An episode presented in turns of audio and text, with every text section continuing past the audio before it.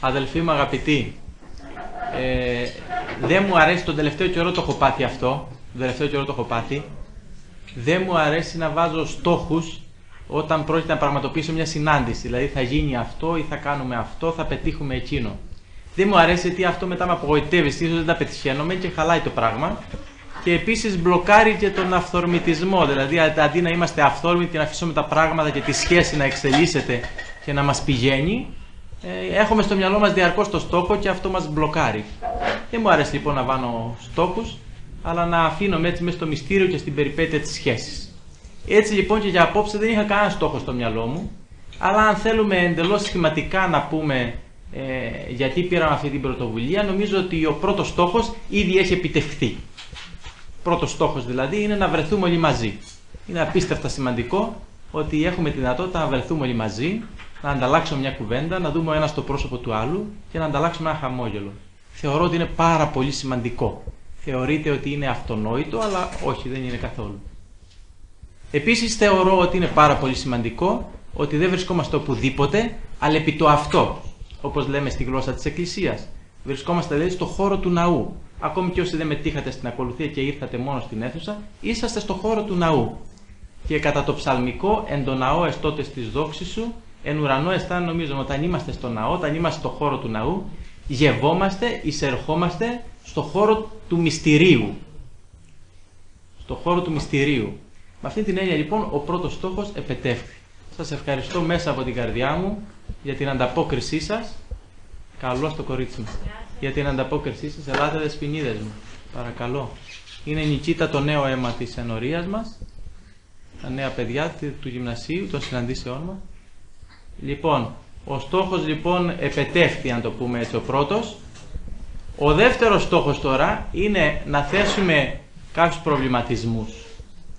Να θέσουμε κάποιους προβληματισμούς που ίσως μας απασχολούν όλους και μέσα από αυτούς τους προβληματισμούς να αναπτύξουμε ένα αγώνιμο διάλογο. Το σημαντικό στην Εκκλησία δεν είναι να αλλάξουμε τα πράγματα στη ζωή μας. Πολλές φορές ίσως είναι και ανέφικτο. Αλλά να τους δώσουμε συνείδηση. Μέσα από αυτά λοιπόν που θα πούμε, ίσως προσπαθήσουμε λίγο να δώσουμε συνείδηση στις πράξεις και στις σκέψεις μας.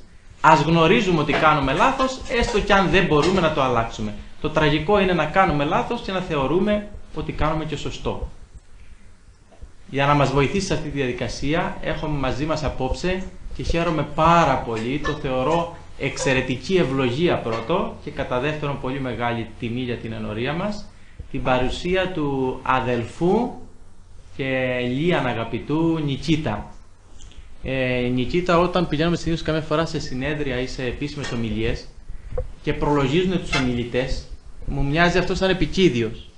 Δηλαδή λένε γεννήθηκε το τάδες, σπούδασε εκεί και αυτά. Δεν μου αρέσουν αυτά, ούτε μου αρέσει το πρωτόκολλο να ακολουθώ εδώ πέρα. Τον Νικήτα τον γνώρισα σε μια πολύ δύσκολη στιγμή της ζωής μου, σε μια πολύ δύσκολη φάση. Έχουν οι παπάδες, αν διαρωτάστε, πολλές. Και πολύ δύσκολες.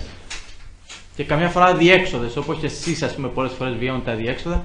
Σε μια πάρα πολύ δύσκολη φάση της ζωής μου γνώρισα τον Νικήτα με βοήθησε, δεν θεωρεί ότι η ψυχολογία είναι πανάκια, ότι είναι δηλαδή για τα πάντα θα δώσει λύσεις. Με ανέπαυσε όμως. Στην εκκλησιαστική γλώσσα, πάλι το λέω, ε. Στην εκκλησιαστική γλώσσα. Με ανέπαυσε, με αποδέχτηκε. Και μου είπαν δεν μπορείς να κάνεις κάτι για το πρόβλημά σου, μείνε σε αυτό. Και ζήσε τον πόνο και την οδύνη που έχει το πρόβλημά σου. Ζήσε το κι αυτό αποδεχόμενος την κατάστασή σου. Με ανέπαυσε πάρα πολύ. Το χρειαζόμουν.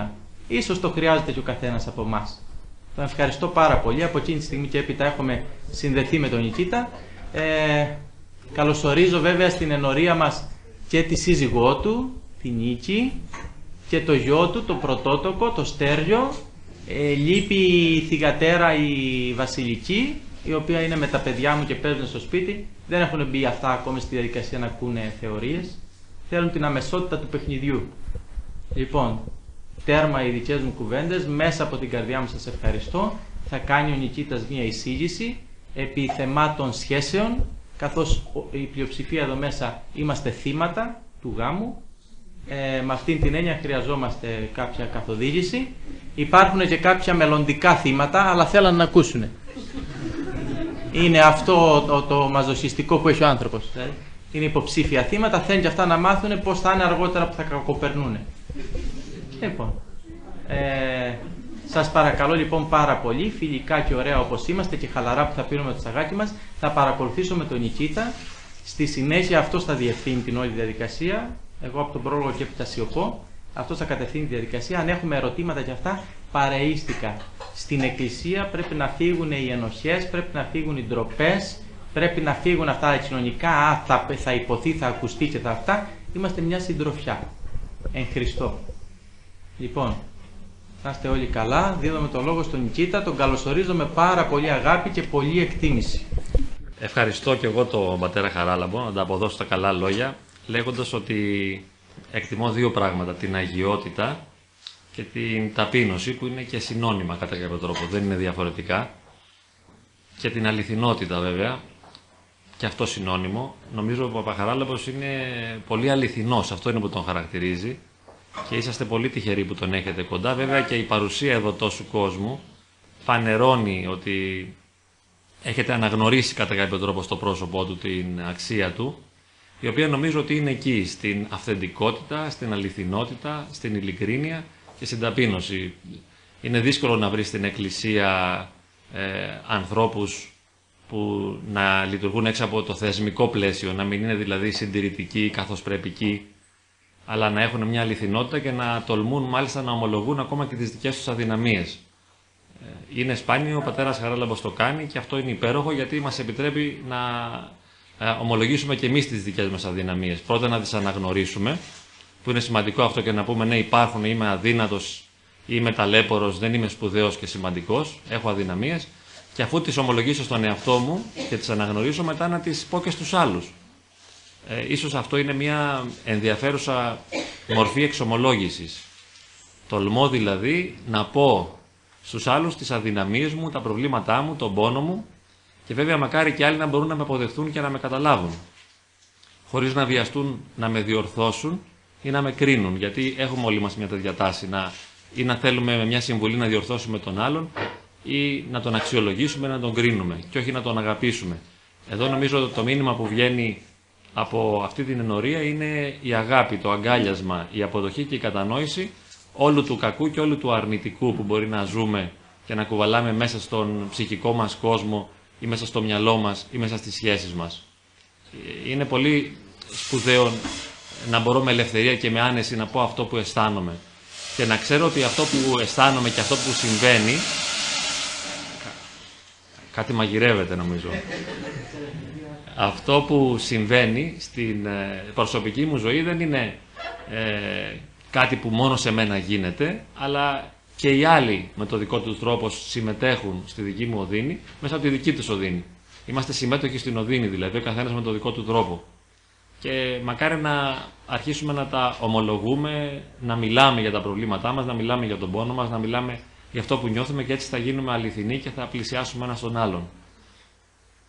Τώρα σε σχέση με τις σχέσεις και με τον έρωτα θα ήθελα να πω κάποιους προβληματισμούς και βέβαια και εσείς μπορείτε να παρέμβετε, δεν θα κάνω πάνω από ένα τέταρτο υποθέτω έτσι, ένα μονόλογο σαν αφετηρία της ε, συζήτησης και μετά θα ανταλλάξουμε απόψεις γιατί και εγώ έχω να μάθω. Δεν πιστεύω ότι μπορώ να διδάξω κανένα, ιδιαίτερα στον πατέρα Χαράλαμπο δεν έχω να πω τίποτα ή δεν ξέρω κάτι που δεν το ξέρει και εκείνος αλλά σιγά σιγά όσο περνάνε τα χρόνια καταλαβαίνω ότι δεν ξέρω και κάτι περισσότερο από πολλούς πολλούς άλλους ανθρώπους που συναντώ.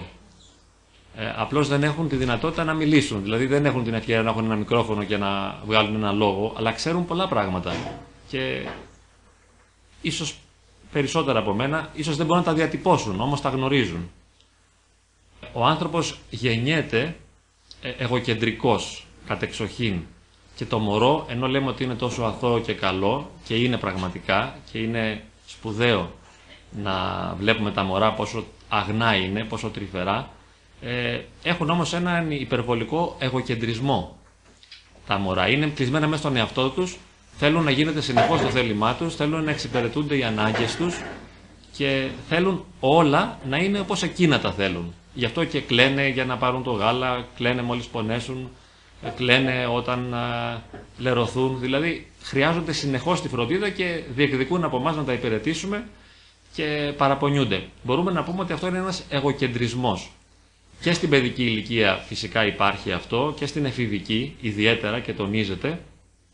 Αλλά μετά στην ενήλικη κυρίως ζωή καλούμαστε να τον υπερβούμε τον εγωκεντρισμό αυτό και να μην ε, θέλουμε να εξυπηρετήσουμε τις δικές μας ανάγκες, το δικό μας εαυτό, το δικό μας θέλω, αλλά να λειτουργήσουμε για χάρη των άλλων. Να αρχίσουμε να κατανοούμε τους άλλους, να βοηθούμε τους άλλους. Αυτό είναι ε, απαραίτητο γιατί αν δεν το πετύχουμε, αν δεν πάψουμε να λειτουργούμε με βάση τον εαυτό μας δηλαδή, αλλά χάρη των άλλων, αν δεν μπορέσουμε να γίνουμε αγάπη για τους άλλους, τότε θα υποφέρουμε εμείς οι ίδιοι. Θα δούμε δηλαδή ότι ενώ σαν μωρά το να είμαστε εγωκεντρικοί ήταν αποδοτικό για μας και ωφέλιμο, γιατί πραγματικά οι άλλοι ανταποκρινόντουσαν και μας βοηθούσαν, όταν έχουμε μεγαλώσει δεν μας βοηθούν. Δεν είναι κανείς σχεδόν έτοιμος να ανταποκριθεί και να καλύψει τις δικές μας ανάγκες, τα δικά μας θέλω, τις δικές μας απαιτήσεις. Αλλά ειδικά όσοι μας πλησιάζουν θέλουν να ικανοποιήσουν τις δικές τους ανάγκες από εμάς. Αυτό το καταλαβαίνουμε μετά την εφηβεία, στην αρχή της ενηλικίωσης αρχίζουμε και σχετιζόμαστε, ιδιαίτερα στις ερωτικές σχέσεις. Βλέπουμε ε, ένα πρόσωπο, ως άντρας βλέπω πούμε, μια γυναίκα, ενθουσιάζομαι, ε, μου προκαλεί ερωτικά συναισθήματα και αμέσως θέλω να, να πάρω από εκείνη. Θέλω να ικανοποιήσω τις δικές μου ανάγκες. Την ανάγκη μου για να βιώσω τον έρωτα, το πλησίασμα, την κοντινότητα, την επικοινωνία, το σεξ. Για να τα ζήσω όλα αυτά θέλω τον άλλον. Κατά κάποιο τρόπο θέλω να το χρησιμοποιήσω. Αυτό είναι μια κατεξοχήν εγωκεντρική τάση και ροπή. Αυτό με σπρώχνει στον άλλον. Ενθουσιάζομαι, ακόμη και όταν τον θαυμάζω επειδή είναι όμορφος, χαίρομαι με την παρουσία του. Είναι μια δική μου χαρά. Εγώ το νιώθω αυτό. Εγώ ευχαριστιέμαι πάλι. Το δικό μου εγώ ικανοποιείται. Και γι' αυτό πηγαίνω στον άλλον και μετά όσο σχετίζομαι θέλω να μου καλύψει και άλλες ανάγκες. Σιγά σιγά όλο και περισσότερες. Θέλω να με καταλάβει, θέλω να μου δείξει στοργή και εκεί απογοητεύομαι.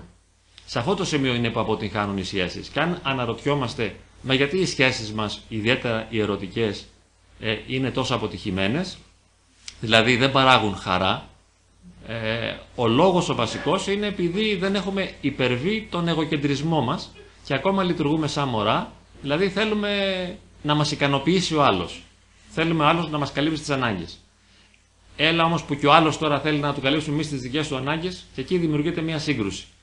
Γι' αυτό ε, μας καλεί η σχέση στην αυθυπέρβαση όπως λέμε, αυθυπέρβαση δηλαδή του αυτού υπέρβαση, του εαυτού υπέρβαση, να υπερβώ τον εαυτό μου, να πάψω να λειτουργώ για μένα και κέντρο μου να γίνει ο άλλος. Οπότε δηλαδή η αγαπημένη μου, ο αγαπημένος μου γίνεται το κέντρο της ζωής μου και εγώ πρέπει να υπηρετήσω αυτόν. Αν μπορέσω να το κάνω, θα έχω όφελος βέβαια, γιατί θα ζήσω την αγάπη. Θα ζήσω την αγάπη και θα έχω αρμονία, ισορροπία, χαρά στη σχέση μου και θα έχω και έρωτα που διαρκεί, πότε; Όταν αρχίσω να λειτουργώ για χάρη του άλλου. Όταν ζω για τον άλλον, όταν υπηρετώ τον άλλον, όταν ο άλλος γίνεται κέντρο της δικής μου ζωής. Και προσέξτε τι συμβαίνει τώρα. Ενώ όταν ξεκινώ, στο ξεκίνημα ε, της ζωής μου, είπαμε είμαι εντελώς εγωκεντρικός, μετά με την εφηβεία και με την ενηλικίωση έχω την παρόρμηση τη σεξουαλική, θέλω να κάνω έρωτα, θέλω να ερωτευθώ, και αυτός ο εγωκεντρισμός είναι που με σπρώχνει στον άλλον, δηλαδή το εγώ μου θέλει να ικανοποιηθεί και με σπρώχνει να κολλήσω πάνω στον άλλον, και μετά ο άλλος θα γίνει η αφορμή για να ξεπεράσω τον εαυτό μου και κατά κάποιο τρόπο να σκοτώσω τον εγωκεντρισμό. Να πεθάνει το εγώ μου δηλαδή και να αρχίσω να ζω χάρη του άλλου και να γίνω αγάπη. Είναι σαν μια αγία παγίδα, θα μπορούσαμε να πούμε. Επίσης θα μπορούσαμε να πούμε ότι τη στείνει και ο Θεός στην αγία παγίδα αυτή, αν θέλουμε, ή η φύση. Και ποια είναι η παγίδα, ότι θέλοντας να ικανοποιήσω πλήρως το εγώ μου και στο σεξουαλικό επίπεδο και να καλύψω πρωτογενείς ανάγκες, όπως είναι η ανάγκη μου για να αγαπηθώ, η ανάγκη μου για να κάνω σεξ, η ανάγκη μου για να ε, επικοινωνήσω ουσιαστικά, θέλοντας να το κάνω αυτό και την ώρα που το κάνω και την ώρα που το πετυχαίνω, διαπιστώνω και συνειδητοποιώ ότι για να γίνει αυτό πραγματικότητα, αυτό το εγώ που θέλει να ικανοποιηθεί πρέπει να πεθάνει. Αυτό είναι η παγίδα. Δεν ξέρω αν μπορείτε να το καταλάβετε. Δηλαδή είναι σαν ένα δόλωμα ο έρωτας. Πάω να το φάω και με αρπάζει. Βέβαια θα μπορούσε να, με- να πει κανείς ότι εκεί που με αρπάζει με πάνε για να με φάνε, ας πούμε, σαν να είμαι εγώ το ψάρι που με έπιασε κάποιος και θα με κολατσίσει. Αλλά δεν είναι πραγματικότητα αυτό ότι θα με φάει ο άλλος και θα με κατασπαράξει. Αρκεί να μπορέσω να ζήσω την αγάπη και να μετουσιώσω τον έρωτα και να κάνω τον έρωτα αγάπη. Ο έρωτας πότε γίνεται αγάπη, όταν αντί να θέλω να ικανοποιηθώ εγώ, επειδή μ' αρέσει, επειδή γουστάρω, επειδή τη βρίσκω, επειδή χαίρομαι και ευχαριστιέμαι τον άλλον, την παρουσία του, τον τρόπο που είναι δίπλα μου δηλαδή. Γιατί καμαρώνω. Μα έχω μια ωραία γυναίκα, καμαρώνω και που την έχω. Τη ευχαριστιέμαι που τη βλέπω. Αναδεικνύεται το εγώ μου επειδή οι άλλοι με αναγνωρίζουν ότι έχω αξία σαν να έχω ένα ωραίο αυτοκίνητο.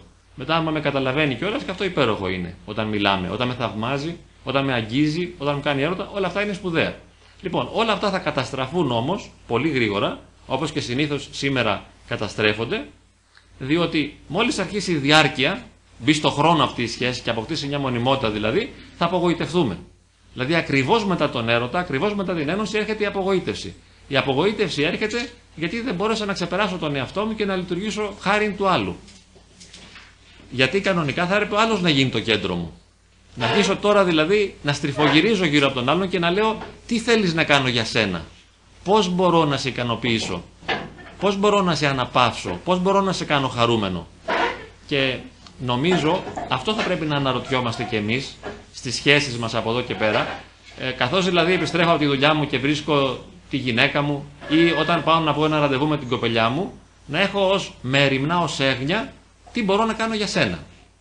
Βλέπω λοιπόν την κοπελιά μου και της λέω: Γεια σου, μωρό μου, πώς μπορώ να σε κάνω χαρούμενη σήμερα; Υπάρχει κάτι που θα ήθελες από μένα; Αυτό είναι πολύ όμορφο. Δηλαδή, να, να ζητήσω από εκείνη να μου εξηγήσει τι θέλει. Και αν βέβαια είμαι γυναίκα, ζητάω από εκείνον να μου πει τι θα ήθελε να κάνω για να τον ευχαριστήσω. Εάν λοιπόν αρχίσω να λειτουργώ έτσι, και αν αντέχω και έχω τις δυνατότητες και τις προϋποθέσεις να το κάνω, αν μπορώ πραγματικά να λειτουργήσω για χάρη του άλλου και να προσφέρω ουσιαστικά στον άλλο, τότε θα έχω αρμονία στη σχέση. Βέβαια για να γίνει αυτό όμορφα και για να πετύχει, θα χρειάζεται και ο άλλος να μπορεί να το κάνει. Να κάνουμε και οι δύο αυτή υπέρβαση δηλαδή και να ζήσουμε την αγάπη και να μάθουμε και να μπορούμε να ζούμε ένας για τον άλλον. Και να λέμε και οι δύο, τι θες αγάπη μου να κάνω για σένα, πώς μπορώ σήμερα να σε ευχαριστήσω, πώς μπορώ να σε κάνω χαρούμενο; Πρέπει να γίνει και από τους δύο. Αν δεν γίνει και από τους δύο, αλλά γίνει μόνο από τον ένα, τότε κάποιος είναι λίγο θύμα και κάποιος θήτης. Ένας βασανίζεται πολύ και ένας περνάει λίγο καλύτερα. Ε, μπορεί όμως να κρατηθεί μια σχέση έτσι. Καλό μπορούμε να πούμε ότι είναι. Μπορεί να κρατηθεί η σχέση. Όταν ένας από τους δύο θυσιάζεται, προσφέρεται, δίνεται, αγαπάει. Θα, θα προσπαθήσει να κρατήσει τη σχέση και μπορεί να κρατηθεί. Αλλά δεν θα έχει την ίδια ποιότητα βέβαια. Μ' άρεσε από το 10 θα πιάσει ένα 7 ας πούμε. ίσως ένα 6. Αν και οι δύο ζητάνε να ικανοποιηθεί ο εαυτός τους, το εγώ τους δηλαδή, θα πιάσει το 3 η σχέση και θα καταστραφούν. Τώρα, αν και οι δύο όμως είναι έτοιμοι να τα δώσουν όλα και να ζήσουν την αγάπη και να γίνουν αγάπη, τότε θα πάνε καλά τα πράγματα. Το, όλο το ζητούμενο λοιπόν είναι να μπορέσω να υπερβώ τον εγωισμό μου και τον εγωκεντρισμό μου, ε, ώστε να φτάσω στην αγάπη και ο καλύτερος τρόπος για να το πετύχω δεν είναι το μοναστήρι, ας πούμε θα λέγαμε εκκλησιαστικά, το να είμαι μοναχός, αλλά το να είμαι ερωτευμένος και να περάσω μέσα από τον έρωτα ε, και να φτάσω στην αγάπη. Μέσα από τη σχέση δηλαδή, δηλαδή μέσα από το γάμο. Γι' αυτό η Εκκλησία λέει ότι είναι δύο οι δρόμοι. Δεν λένε είναι ο μοναχισμός και ο γάμος. Δεν είναι ο μοναχισμός πιο δύσκολος από το γάμο, ούτε ο γάμος πιο δύσκολος από το μοναχισμό. Ε, από πολλές απόψεις είναι πιο εύκολο να είσαι καλόγερος παρά να είσαι παντρεμένος.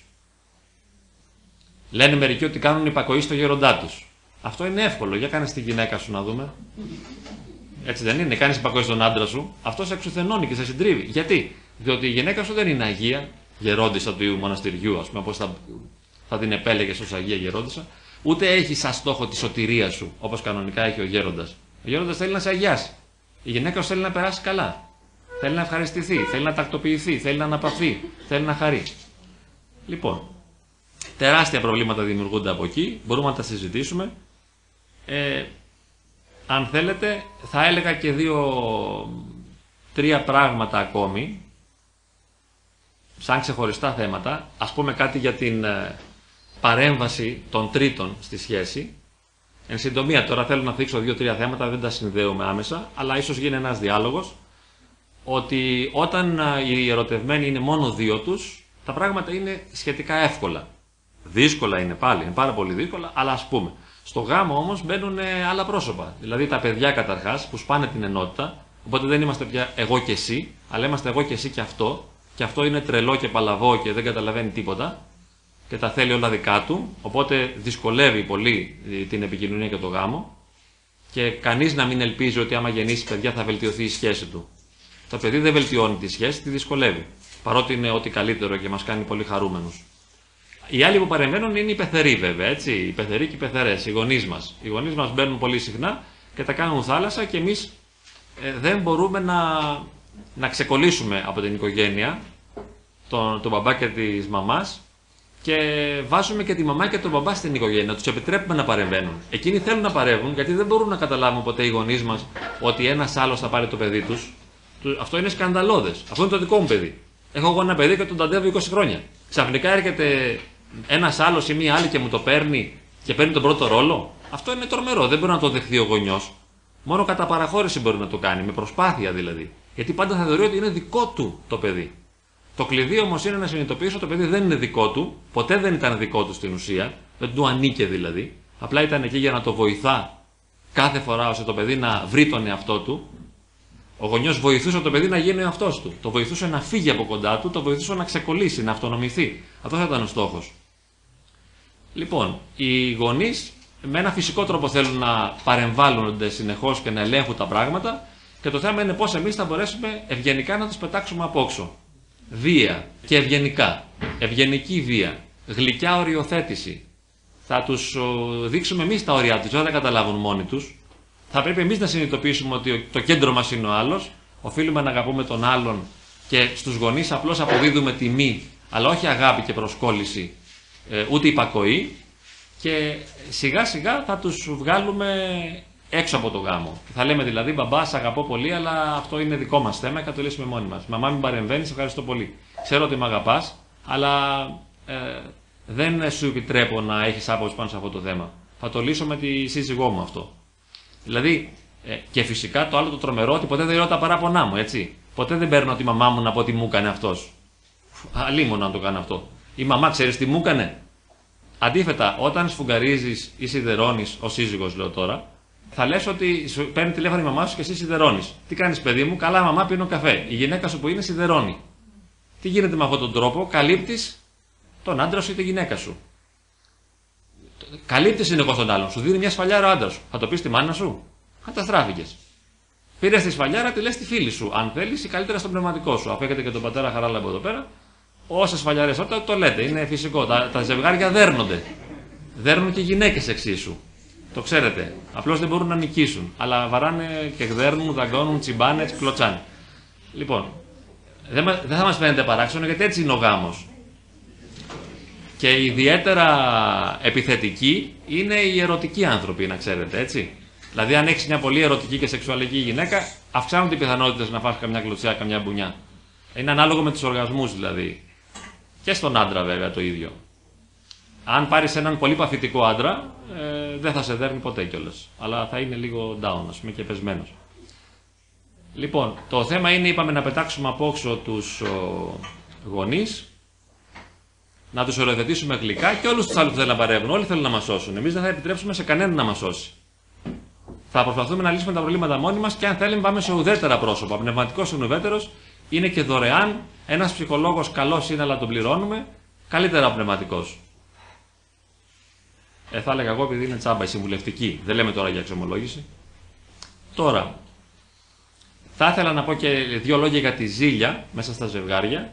Ακριβώς επειδή ο άλλος γίνεται πολύ σημαντικός για μας, αποκτά μια ιδιαίτερη σημασία, δεν είναι τυχαίος, είναι ο άλλος που τον αγαπάμε, που δενόμαστε υπερβολικά.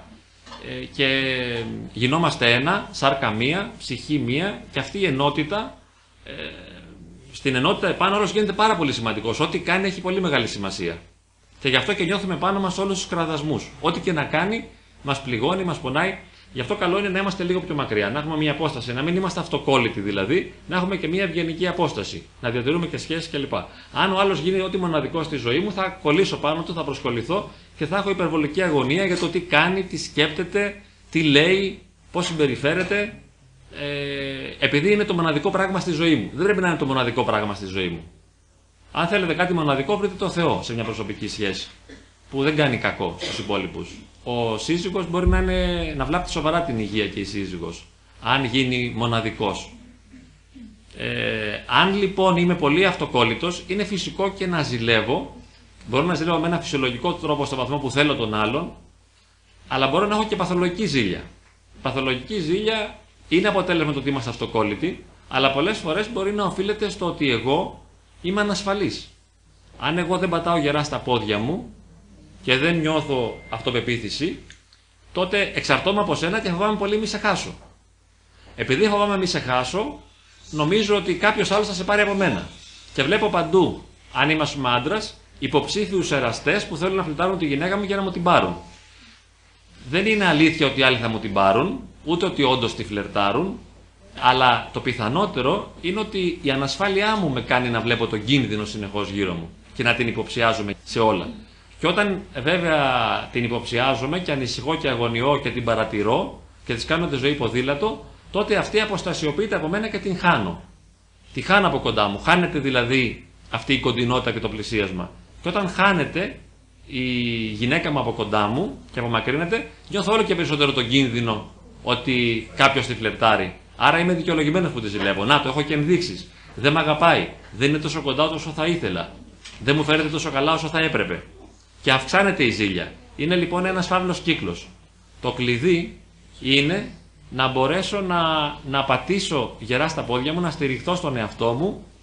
Το κλειδί είναι να μάθω να, να αγαπώ τον εαυτό μου, να είμαι σε αρμονία με μένα και να μην στηρίζομαι σε άλλους. Αν θέλω να στηριχθώ κάπου, ας στηριχθώ σε μένα. Μπορώ να στηριχθώ πάνω στον άλλο, να τον κάνω τόσο σημαντικό, να είναι Θεός μου, να κρέμομαι και μετά να του κάνω τη ζωή δύσκολη. Γενικώς, και θα κλείσω με αυτό, το πολύ κακό είναι οι απαιτήσεις που έχω συνεχώς. Δηλαδή, ζητάω πολλά. Ο άλλος είναι σημαντικός, εγώ έχω ανάγκες και θέλω να μου τις καλύψει. Μα δεν είναι δυνατό να συμβεί αυτό. Όπως είπαμε και στην αρχή, ο άλλος είναι εδώ για να καλύψει τις δικές του ανάγκες, όχι τις δικές μου. Και θα πρέπει μόνος μου να βρίσκω τρόπους να καλύπτω τις δικές μου ανάγκες με τη βοήθεια του άλλου. Ο άλλος θα με βοηθήσει απλώς. Και εγώ θα του δείξω πώς να μου τις καλύπτει τις ανάγκες. Εγώ θα τον παροτρύνω και θα του εξηγώ κάθε στιγμή τι χρειάζομαι και πώς το χρειάζομαι και θα τον παρακαλώ για να μου προσφέρει. Και βέβαια, ο καλύτερος τρόπος για να μου προσφέρει είναι να του προσφέρω εγώ. Μόνο άμα του δίνω και έχει πάρει και είναι χορτάτος από μένα και είναι ευχαριστημένος, θα μπορέσει να μου το επιστρέψει για να γίνει και δικό μου. Μόνο όταν δίνω μπορώ να πάρω. Αυτά σαν μια εισαγωγή, αν θέλει κάποιος να πει κάτι. Θα ακούσω με χαρά δηλαδή διαφωνίες ή κάποια ερωτήματα.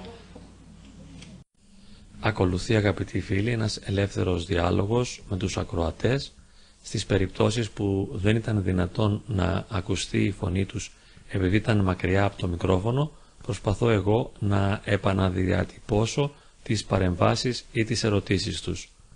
Ως πρώτη ερώτηση τίθεται το θέμα του ξυλοδαρμού. Ρωτάει μια κοπέλα ποιο είναι το όριο του ξύλου, εννοώντας πότε χρειάζεται κανείς να χωρίσει μετά από έναν ξυλοδαρμό; Άμα με δέρνει άλλος και μου κάνει τη ζωή ποδήλατο και με κάθε, σε συνεχή βάση δηλαδή υφίσταμαι ξυλοδαρμούς, δεν μπορώ να το ανεχθώ αυτό. Κάτι πρέπει να αλλάξει, έτσι δεν είναι; Είναι ανυπόφορο, αλλά δεν, δεν πρέπει να θεωρώ τόσο φοβερό αν ας πούμε έχω ξεδενώσει τον άντρα μου με γκρίνια, φωνές, διαμαρτυρίες, προβλήματα και κάποια στιγμή μου δώσει ένα χαστούκι. Αυτό δεν, δεν πρέπει να πω ότι με έδιρε και να τα κάνω, να κάνω θέμα ότι με δέρνει και είμαι θύμα και κακοποίηση των γυναικών. Ή το ίδιο βέβαια και με τον άντρα, ας πούμε. Δηλαδή, Καμιά φορά η γυναίκα δέρνει τον άντρα. Είπαμε, του δίνει χαστούκι, του δίνει κλωτσιά, του δίνει τσιμπιά, ε, τον βρίζει, βρίζει τη μαμά του. Αυτό δεν πρέπει να το δέσουμε σκηνή κορδόνια. Τι τόλμησες να βρεις τη μαμά μου, τόλμησες να μου δώσεις εμένα, τον μπάμπι μου ρίξεις κλωτσιά; Αυτό είναι πολύ ανθρώπινο και μας βγαίνει, ειδικά τους άντρες. Λες, εμένα τα κάνεις αυτά. Είναι πολύ φυσικό να το πεις, αλλά είναι καλύτερα να είσαι διαλλακτικός όσο μπορείς και να συγχωρείς τον άλλον, ξέροντας ότι είναι ένας ταλέπορο άνθρωπος δίπλα σου και όχι ένας σπουδαίος, τέλειος, ε, άμεμπτος άνθρωπος, πάνω στο θυμό του, πάνω στη βία του μπορεί να κάνει και κάτι που δεν είναι σωστό. Και να λέει κάτι που δεν είναι σωστό. Να μην είμαστε πολύ απαιτητικοί. Είναι δηλαδή διαφορετικό να είμαι θύμα συνεχών ψηλοδαρμών και πιέσεων και από το να σε μια έκρηξη ο άλλος κάποια στιγμή να εκτραπεί και να κάνει το σφάλμα να με χτυπήσει. Που είναι σφάλμα, προς Θεού. Αλλά να μην του δώσουμε υπερβολική σημασία. Και πάντα να προσέχουμε την ποιότητα της σχέσης. Γιατί το κακό δεν είναι ότι με χτύπησε, με έβρισε ή κατηγόρησε τους γονείς μου, αλλά ποια ποιότητα σχέση έχουμε στην καθημερινότητά μας. Εμείς εκεί πρέπει να εστιάζουμε συνεχώς. Όχι σε έκτακτα γεγονότα, αλλά πώς μπορούμε να ζούμε χαρούμενα και ευτυχισμένα και να είμαστε κοντά. Αυτή είναι, αυτό είναι το ζητούμενο και αυτή είναι μεγάλη τέχνη. Γι' αυτό και πολύ λίγα είναι τα ευτυχισμένα ζευγάρια, τα χαρούμενα ζευγάρια. Είναι σπάνιο πραγματικά και αληθινά δύο άνθρωποι να είναι ευτυχισμένοι και χαρούμενοι ο ένας από τον άλλον. Γιατί χρειάζεται αυτή η τέχνη της, α, της αγάπης. Να μπορώ να λειτουργώ για χάρη του άλλου και ο άλλος για χάρη δική μου. Να υπερβώ τον εαυτό μου δηλαδή. Με ποιο τρόπο οι δικές μας αρνητικές συμπεριφορές επηρεάζουν τα παιδιά και αργότερα θα τα αναπαραγάγουν στο δικό τους σπίτι, στη δική τους οικογένεια. Και τα επηρεάζουμε πάρα πολύ τα παιδιά μας, ιδιαίτερα με τους τρόπους που δεν ελέγχουμε. Τα επηρεάζουμε και με αυτά που δεν καταλαβαίνουμε. Γιατί ξέρω ότι άμα τσακώνουμε και βρίζομαι μπροστά τους, τα επηρεάζω άσχημα. Αυτό το ξέρω. Αλλά τα επηρεάζω άσχημα και με άλλους τρόπους που δεν, που δεν μπορώ να τους καταλάβω. Ας πούμε με, με το να είμαι στεναχωρεμένη και πεσμένη. Τα επηρεάζω. Με το να μην έχω χαρά. Τα επηρεάζω. Με το να μην έχω ψυχραιμία και ηρεμία. Και γαλήνη. Η ίδια.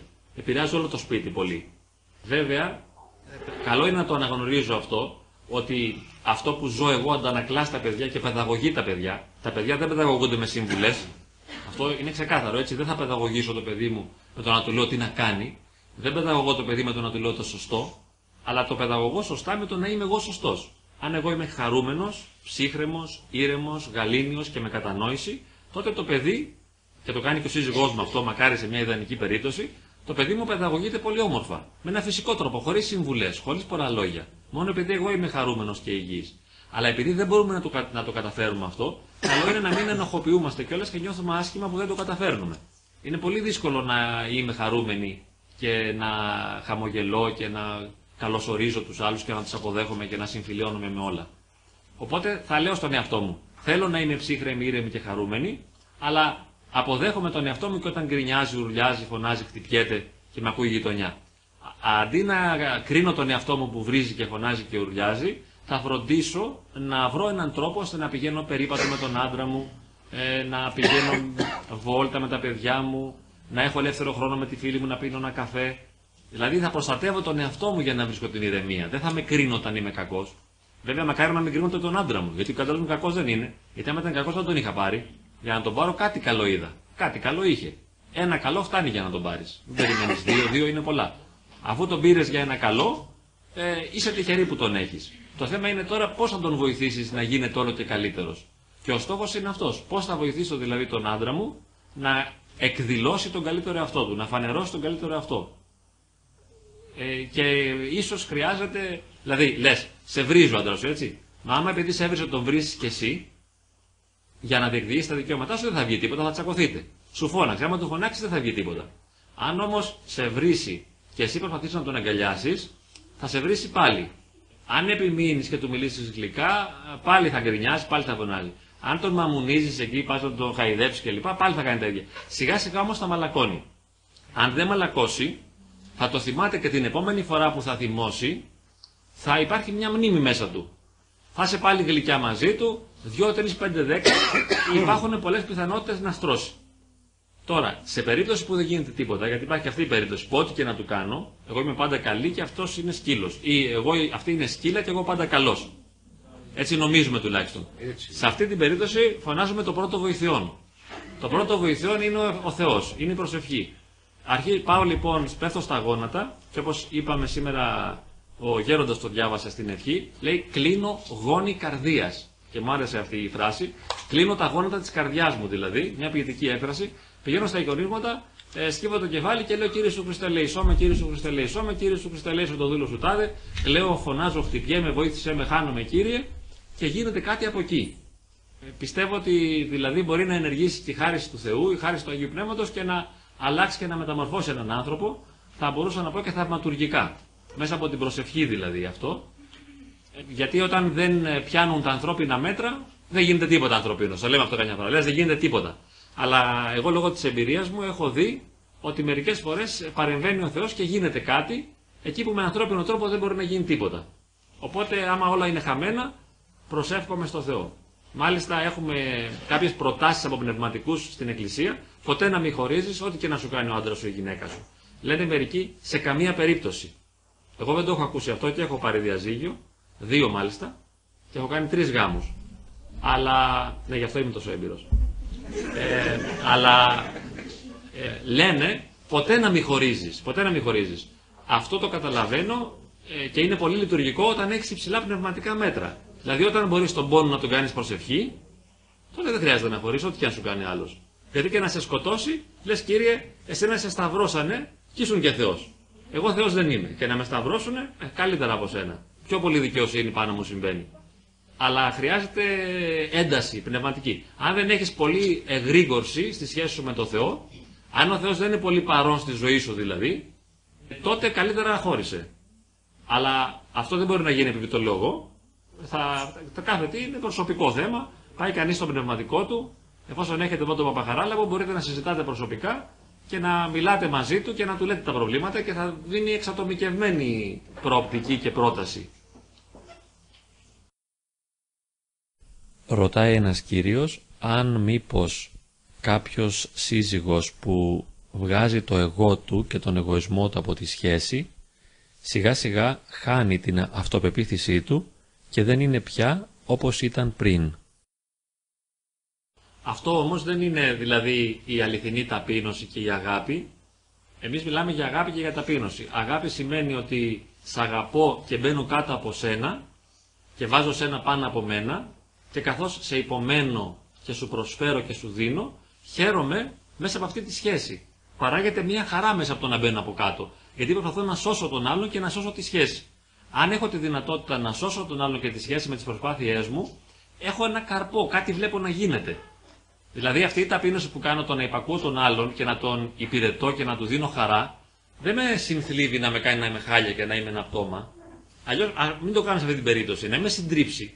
Πρέπει να είναι μέσα στις δυνατότητές μου. Να μπορώ να το κάνω να μπορώ να το κάνω και να με δυναμώνει και να νιώθω χαρά. Και λέω, κοίταξε τι έκανα για τη γυναίκα μου. Αυτό ήταν πολύ σημαντικό. Είμαι δυνατός. Ανεβαίνει η αυτοπεποίθησή μου. Λέω, μπόρεσα και ταπεινώθηκα. Διότι δεν υπάρχει μεγαλύτερη δύναμη από την ταπείνωση.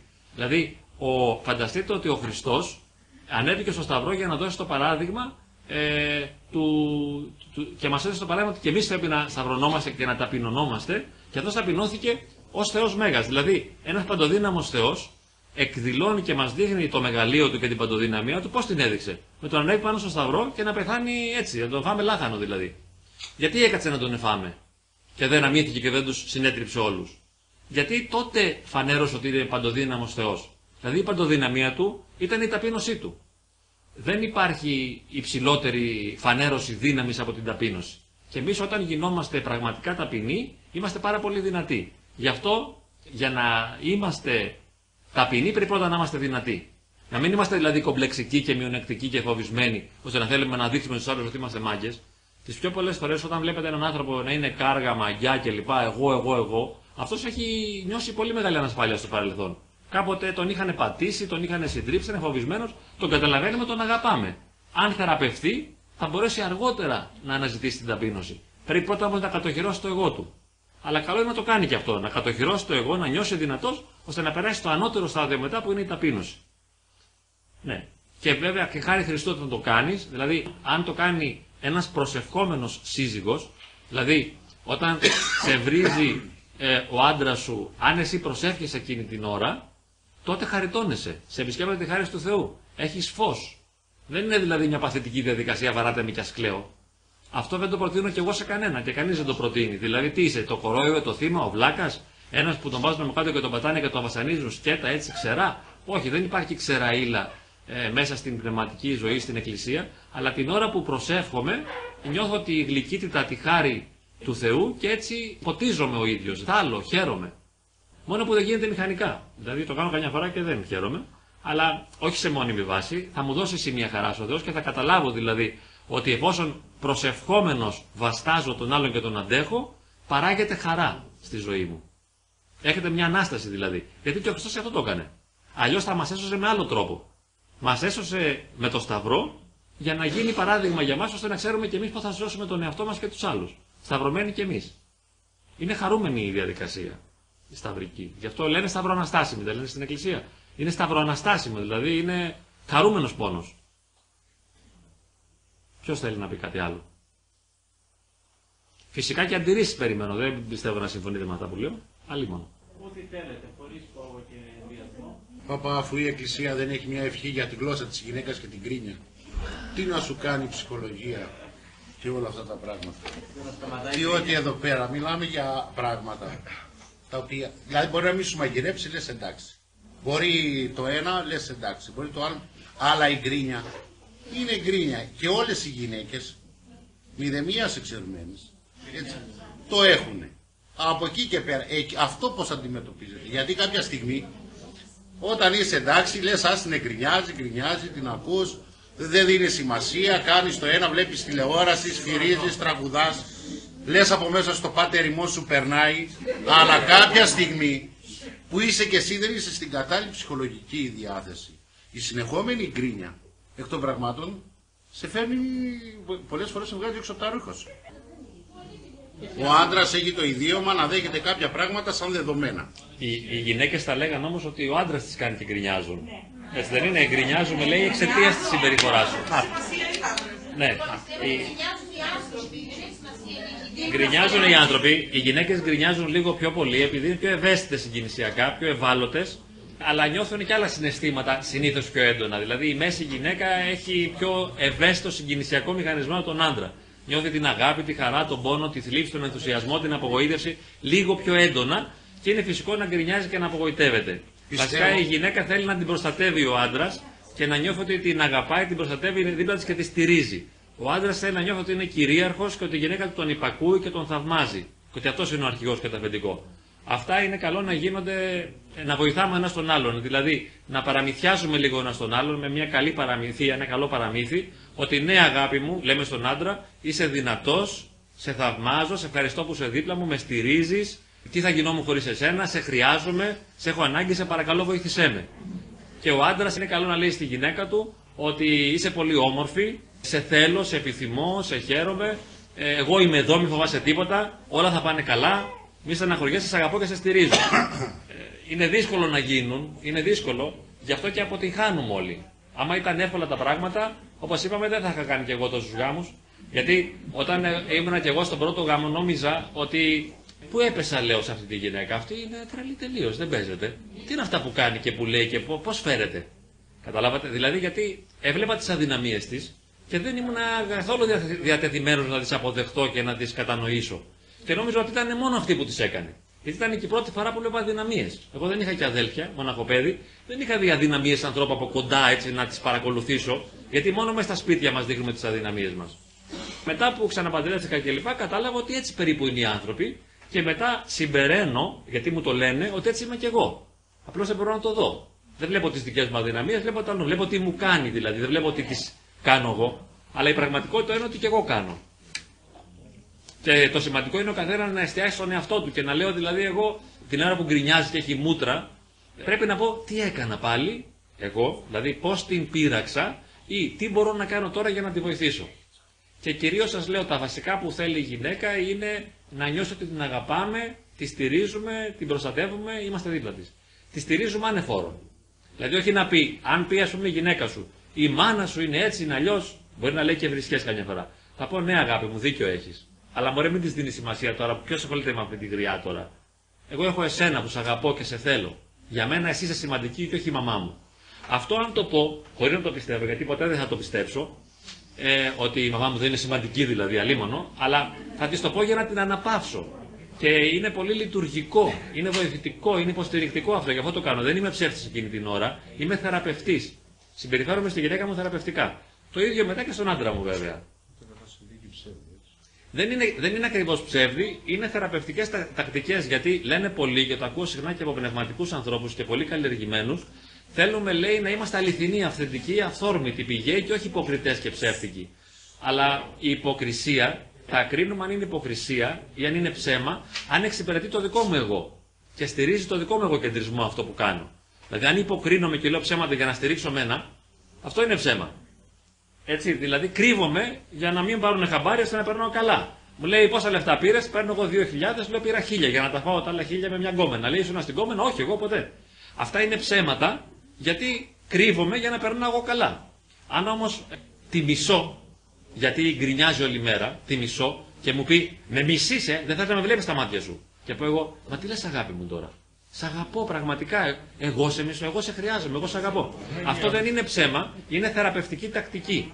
Αν με, με τη ζήμωση, γιατί δεν ανταποκρίνεται αυτή αμέσως, αν της πεις, με εγώ σε αγαπώ, μωρό μου, μπορεί να σου δώσει καμιά σφαλιάρα. Δεν σημαίνει δηλαδή ότι θα αναπαυθεί. Δεν είναι κόλπο που πιάνουν αμέσως. Απλά είναι μια άλλη τακτική ζωής. Είναι ένα άλλο μοντέλο συμπεριφοράς. Εγώ συνέχεια τη στηρίζω και την αγαπώ.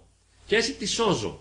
Και προσέξτε, το τελικό στόχος είναι να σωθούμε. Δηλαδή να γίνουμε ακέραιοι εν Χριστώ, ολοκληρωμένοι και πλήρεις, θεωμένοι δηλαδή. Και αυτό θα γίνει σώζοντας τον άλλον και τον εαυτό μας. Μαζί θα σωθούμε. Δεν μπορείς να σωθείς μόνος σου. Και δεν μπορείς τον άλλον επειδή είναι άχρηστος, απέσιος, το μάρι ή αυτή είναι γκρινιάρα, ηλίθια και βλαμμένη, να τον απορρίψεις. Αν λειτουργείς εν Χριστώ, λέμε τώρα έτσι. Γιατί πώς θα τον σώσεις; Και πώς θα σωθείς και εσύ δηλαδή. Αφού βλέπεις είναι τόσο ταλέπορη και βλαμμένη και ηλίθια. Άρα πρέπει να δουλέψεις πολύ μέχρι να τη σώσεις. Αφού την ανέλαβες μέσα από το γάμο σου. Για να θεωθείτε μαζί, δηλαδή να τελειοποιηθείτε μαζί. Πώς θα τελειοποιηθείς μόνος σου; Φεύγοντας και παίρνοντας μία άλλη, ρωτήστε μένα, όπως λένε, είναι ίδιες, δηλαδή τι, ανθρώπινες. Άνθρωποι είναι όλοι. Ποια είναι τέλεια δηλαδή, ποια γυναίκα θα σε έχει την υπέρβαση; Όταν λέμε να έχω εγώ αυτή την υπέρβαση, θα ξεπερνώ τον εαυτό μου και τις ανάγκες μου, το λέμε επειδή δεν μπορώ να το κάνω σαν προσανατολισμό. Όπως πηγαίνω, ας πούμε, βόρεια και έχω μια πηξίδα και λέει προς τα εκεί πάμε. Δηλαδή εκεί δεν μπορούμε να πάμε, αλλά να ξέρουμε προς τα πού πηγαίνουμε. Γι' αυτό και όταν αποτυγχάνουμε να το κάνουμε δεν πειράζει, ανθρώπινη. Εντάξει. Πάλι τα έκανα θάλασσα. Πάλι γκρίνιασα, πάλι έβρισα, πάλι θύμωσα. Δεν πειράζει. Θα ζητάω μετά συγγνώμη. Να εξασκηθείτε πολύ σε αυτήν την τεχνική της συγγνώμη. Είναι πολύ καλό. Εγώ δεν μπορώ να το κάνω, αλλά. Ναι, βασικά ναι. Συγγνώμη αγάπη μου που σε λύπησα. Ξέρετε, σου δίνει μια μπουνιά. Πας εσύ μετά και λες, αγάπη μου, συγγνώμη που σε λύπησα. Ναι, συγγνώμη που σε νευρίασα. Συγγνώμη που σε έκανα να θυμώσεις. Έφαγες την μπουνιά τώρα και λες, συγγνώμη που σε έκανα να θυμώσεις. Μα είναι η μόνη θεραπευτική τακτική. Γιατί άμα του πεις, ποια χτύπησες ρε. Εμένα βάρεσες. Τώρα θα δεις. Πάρε και εσύ μία ή πάω στη μάνα μου ή θα το πω εγώ στον αδελφό μου. Θα δεις θα σου κάνει κανένα φορά παίρνει και τηλέφωνο. Άκου να σου πω ρε, την αδελφή μου χτύπησες. Αυτό είναι αρχές διαζυγίου τώρα, ε. Όταν αρχίσουν να μπαίνουν οι τρίτοι, ειδικά ο πεθερός. Παίρνει ο πεθερός και λέει συμβουλές. Τι έκανε στην κόρη μου; Λοιπόν, ναι, ας τα πει ναι, αυτό. Ναι, ναι την κόρη μου. θα πεις εσύ, συγγνώμη μπαμπά, δεν ήταν σωστό αυτό που έκανα. Θεραπευτική τεχνική, δεν είναι ψέμα. Γιατί σας είπα η αλήθεια. Τι είναι αλήθεια; Δηλαδή, κυκλοφορώ εγώ, βλέπω ένα ωραίο πλάσμα και η αλήθεια είναι να πέσω πάνω του να το κατασπαράξω. Θα το κάνω; Τι αληθινότητα έχει δηλαδή. Αυτό; Είναι ζωικός παρορμητισμός. Το θέμα είναι πώς θα ελέγξω τον εαυτό μου ώστε να δώσω το καλύτερο. Και να κατεβάσω τα μάτια μου και να προσευχηθώ για την αδελφή που είναι ίσως προκλητική. Και να πω κύριε σου Χριστέ, ελέγξω τη δούλη σου, αν είμαι χριστιανός. Αντί να τη φάω. Αν τη φάω θα βάλω τον πελά μου μετά μακροπρόθεσμα, έτσι. Μια κυρία ρωτάει στη συνέχεια ποια είναι η κατάλληλη ηλικία για γάμο; Θα λέγαμε ναι, όπως το λέτε, είναι η ψυχοσυναισθηματική οριμότητα, όχι η χρονική ηλικία. Εγώ δηλαδή αρχίζω να οριμάζω τώρα στα 50 σιγά σιγά. Ενώ ξέρω παιδιά που από 7 ετών είναι όρημα. 6, ας πούμε, έχουν μια οριμότητα και μια ετοιμότητα για γάμο. Άλλοι είναι πιο ανώριμοι. Οριμότητα σημαίνει ότι μπορώ να, να μην απαιτώ να ικανοποιηθούν οι ανάγκες μου, αμέσως εδώ και τώρα, μπορώ να λειτουργώ για χάρη του άλλου, μπορώ να ανέχομαι, μπορώ να αντέχω. Η αντοχή είναι πολύ σημαντική, να μπορώ να υπομένω τον άλλο, να μπορώ να το βαστάξω. Βέβαια, το κακό είναι ότι έχουμε πολύ έφλεκτο σύστημα συγκινησιακό και παθαίνουμε κρίξει γρήγορα. Τρελαινόμαστε με το παραμικρό, τα παίρνουμε, ανάβουμε, φωνάζουμε, θυμώνουμε. Αυτό είναι μεγάλο πρόβλημα, και, αλλά δύσκολα παλεύεται αυτό. Ο θυμός είναι ένα μεγάλο θέμα. Παρεμβαίνει η ίδια κυρία λέγοντας ότι έκανε αυτή την ερώτηση επειδή ο πατέρας Χαράλαμπος στην εισαγωγική του τοποθέτηση είπε ότι θα υπάρξουν μελλοντικά θύματα και θύματα είναι οι παντρεμένοι και αυτοί που θέλουν να παντρευτούν είναι μελλοντικά θύματα. Τα θύματα δεν είναι γιατί δεν μπορούν να κάνουν αλλιώς. Γιατί τα κακά είναι δύο. Να είσαι μόνος ή με έναν άλλον. δηλαδή, μόνος είναι ανυπόφορο. Δεν μπορείς να παραμείνεις μόνος να μην κάνεις ε, σχέση ή γάμο. Άμα δεν έχεις έρωτα, είσαι άδειος. Η ζωή σου είναι ξερή δεν έχει νόημα και ουσία. Αν είσαι με τον άλλον, η ζωή σου είναι σταυρωμένη. Είναι πονεμένη, είναι πλήγωμα. Είναι δύσκολο. Σε εξουθενώνει ο άλλος. Δεν μπορείς, πρέπει να επιλέξεις. Τώρα, Αν είσαι ψυχοσυναισθηματικά όριμος και έχεις υπομονή και αντοχή και δυνατότητες να διαχειρίζεσαι τον άλλον και να μπορείς να κάνεις τα τερτύπια αυτά. Γιατί τώρα, αν φύγουμε εμείς από εδώ και λέμε, εντάξει, από αυτά που είπε ο ψυχολόγος θα κρατήσω ένα πράγμα. Δεν θα θυμώνω, ας πούμε. Θα πάω στη γυναίκα μου και θα της πω συγγνώμη, αγάπη μου. Μπαίνεις μέσα λοιπόν έτοιμο να της πεις συγγνώμη. Σου λέει αυτή, Πού γύριζες πάλι, πού ήσουνα; Λες εσύ στην ομιλία. Οι ομιλίες μας είπανε τώρα, οι εκκλησίες μας μαράνανε. Και λες εσύ, Α, ώστε έτσι, ε. Ε, λοιπόν δεν αφήνεις άνθρωπο να γιάσει εσύ. Εσύ χτύρι, ξέρω εγώ και εσύ και τα καλά σου, ας πούμε. Και γίνεται πάλι ένας χαμός. Πρέπει να υπομείνουμε εβδομικοντάκι σε επτά των άλλων. Δηλαδή άπειρες φορές να είσαι έτοιμος να αντέξεις την πρόκληση του άλλου. Θα σου στείλει παγίδες ο άλλος. Του λες: Μπορώ μου σ' αγαπώ, σου κάνει και άλλη επίθεση. Μας σ' αγαπώ, σου είπα, μας το είπε και ο ψυχολόγος, δεν πιάνει; Όχι, δεν πιάνει. Πρέπει να επιμείνεις κι άλλο. Πρέπει να το δείξεις, όχι να το. Και ο- αυτό που λες πάλι είναι πολύ σημαντικό. Δηλαδή, δεν είναι μόνο και θέμα λόγων, αλλά με την πράξη της ζωής πρέπει να το καταλάβει άλλος ότι όντως τον στηρίζεις, τον νοιάζεσαι και τον φροντίζεις. Τι λέτε, πείτε μου και εμένα να ακούω. Δεν μας καταλαβαίνουν οι άλλοι, δεν πρόκειται να συμβεί αυτό. Αυτό στον παράδεισο θα το θέλαμε να γίνεται. Είναι πολύ δύσκολο να περιμένουμε άλλος να μας καταλάβει. Καλούμαστε εμείς να καταλάβουμε τον άλλον και έτσι αρχίζουμε να τον θεραπεύουμε ώστε σιγά σιγά να μας καταλαβαίνει και αυτός. Πού να μας καταλάβει; Αφού δεν καταλαβαίνουμε εμείς τον εαυτό μας. Δεν έχετε δει πόσες φορές τα βάζουμε με, τα, με τον εαυτό μας που κάνει κάποια σφάλματα. Δηλαδή, ε, σου πέφτει ένα ποτήρι κάτω και βρίζεις τον εαυτό σου. Κάνεις μια ζημιά με το φαΐ, το κες και αρχίζεις και βρίζεις. Και πολλή ώρα καμιά φορά. Ότι είσαι ηλίθια, βλαμμένη, χαζή. Μα μα τα έλεγε ένας άλλος αθήμονε. Δεν αντέχεις ούτε τον εαυτό σου γιατί δεν έχεις μάθει να συγχωρείς, έχεις μάθει να κρίνεις και να αξιολογείς. Ενώ εγώ προτείνω δηλαδή μια στάση αγάπης και για τον εαυτό, η Εκκλησία προτείνει μια στάση αγάπης για, για όλο τον κόσμο και για τους άλλους. Ε, Ω ψυχολόγος δίνω έμφαση στην αγάπη και του εαυτού, που σημαίνει συγχωρώ απόλυτα και τον εαυτό μου. Είπαμε, με επιτρέπω να βρίζω, να γκρινιάζω, να θυμώνω, να αποτυγχάνω, να κάνω λάθη. Δεν σημαίνει ότι αυ- θα μπορέσω να λειτουργήσω τέλεια, απλά να ξέρω ποιος είναι ο στόχος μου. Η αγάπη είναι ο στόχος. Αν το βράδυ πάλι βρίζω, ναι, τώρα σκέφτομαι ας πούμε το εξής. Έρχεται το βράδυ ο άντρας σου, ας πούμε, και θέλει να κάνει σεξ. Εσύ του λες, αυτό μας έλειπε τώρα. Σιγά μην κάνω εγώ σεξ μαζί του να πούμε. Δεν θα με- Καλά, αυτός είναι στον κόσμο του να μην. Με έχει ψήσει, μου έχει κάνει τη ζωή δύσκολη και τώρα θέλει και τα ρέστα. Κατάλαβες. Ζητάει και σεξ δηλαδή. Ναι, αλλά εκείνη είναι η ευκαιρία για να τον θεραπεύσεις. Αν μπορέσεις να τον ικανοποιήσεις σεξουαλικά, θα του δώσεις μια ευκαιρία να γίνει πιο καλός μαζί σου μετά.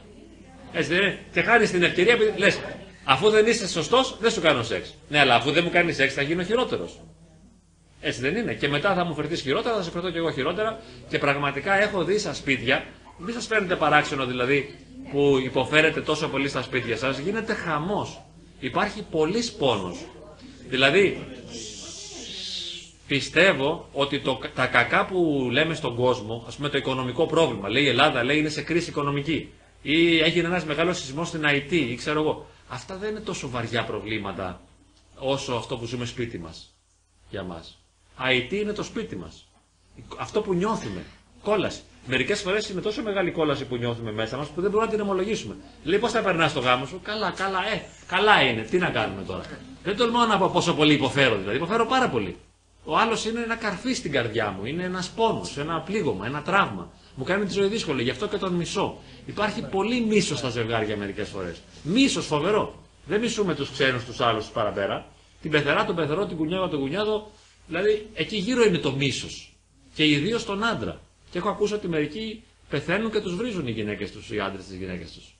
Οι άντρες της γυναίκες ή οι γυναίκες. Κυρίως οι γυναίκες. Γιατί ήταν πιο καταπιεσμένες και άμα πεθάνεις, ησυχάζουν και λέει καλά να πάθεις. Άχρηστε, ξέρω εγώ το Μάρι. και είναι άλλος. Ναι, μα την έχει ψήσει γι' αυτό. Με- το λένε και πριν, λένε ας πούμε που να πεθάνεις, να ησυχάσω, να γλιτώσω. Μα δεν πεθαίνεις, δεν ψοφάς, κακοψόφο να έχεις. Και από μέσα τους το λένε πολύ συχνά. Μέσα τους λένε να, που να ψοφήσει, που να πεθάνεις, που να πάθεις κατάρρε, ξέρω εγώ.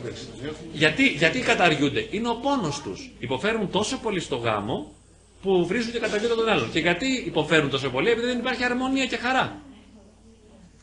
Ένας τέτοιος γάμος τώρα, χωρίς αρμονία, χαρά, αγάπη, μόνο μίσος, είναι σωστό να κρατιέται εξαιτίας των παιδιών; Χωρίς το Θεό, όχι. Με Θεό όλα γίνονται. Αν, αν ο Θεός μπει μεταμορφωτικά μες στη ζωή και αρχίζει να μεταμορφώνει όλα, εντάξει. Αλλά αν δηλαδή είναι όλα κακά Και δεν υπάρχει, ας πούμε, και ένας ψυχοθεραπευτής, στον οποίο να θέλουμε να πάμε για να δουλέψουμε δύο-τρία χρόνια το γάμο μας. Σχεδόν ποτέ δεν γίνεται αυτό. Λέμε τώρα. Δηλαδή, αν, αν ο γάμος είναι χάλια, τα παιδιά δεν μας σώζουν, έτσι. Τα παιδιά δεν βοηθούν. Δυσκολεύουν την κατάσταση. Γιατί τσακωνόμαστε και χάρη των παιδιών. Λοιπόν, αν ο γάμος είναι χάλια, δεν μας σώζουν τα παιδιά. Τώρα, αν πάμε δύο-τρία χρόνια μαζί σε ένα ψυχοθεραπευτή να δουλεύουμε το γάμο, θα έχουμε μια μικρή πιθανότητα να βελτιωθεί η σχέση μας. Δηλαδή, είναι σαν να δίνουμε ένα 30% βοήθεια στη σχέση. Όχι όμως όσο χρειάζεται πραγματικά. Τώρα, αν γίνουμε όμως άγιοι, δηλαδή γίνουμε άνθρωποι της προσευχής, της ταπείνωσης και της αγάπης, τότε δίνουμε ένα 80% πιθανότητα στη σχέση να λειτουργήσει, ένα 90%. Για να μην πω 100, αν και οι δύο πλησιάσουμε τον Θεό. Είναι πολύ καταλητικός ο Θεός. Γιατί είναι καταλητικός ο Θεός, Γιατί σε απελευθερώνει από τον άλλον. Δηλαδή, αντί να βλέπεις τον άλλο σαν εχθρό που θέλει να σε συντρίψει και να σε καταπιέσει, αν εσύ έχεις πολύ Θεό στη ζωή σου, έχεις να κάνεις με αυτόν. Δηλαδή, σε βρίζει, λες κύριε, ελέησέ με. Ε, σε βαράει κύριε σου Χριστέ, ελέησόν με. Σε ταπεινώνει κύριε σου Χριστέ, ελέησόν με. Δηλαδή, ο άλλος γίνεται αφορμή για προσευχή. Και μετά, αν πραγματικά νιώσεις χάρη του Θεού, τον ευχαριστήσει και λες: Δόξα τω Θεώ, χάρη σε αυτόν τον άνθρωπο που συνεχώς με συνέτριβε και με διέλυε και με πάταγε, μπορούσα να προσέρχομαι συνέχεια. Γιατί έκανα συνεχώς προσευχή εξαιτίας του. Αν όμως δεν μπορώ και δεν έχω τη δυνατότητα να το κάνω αυτό, και αν ούτε στον ψυχολόγο μπορώ να πάω, και αν περνάνε μερικά χρόνια και δεν βλέπω κανένα φως, τότε μακάρι να μπορούσα να χωρίσω. Αλλά είναι δύσκολο και αυτό.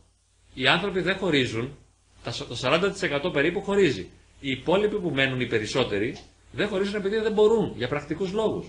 Τα οικονομικά κλπ.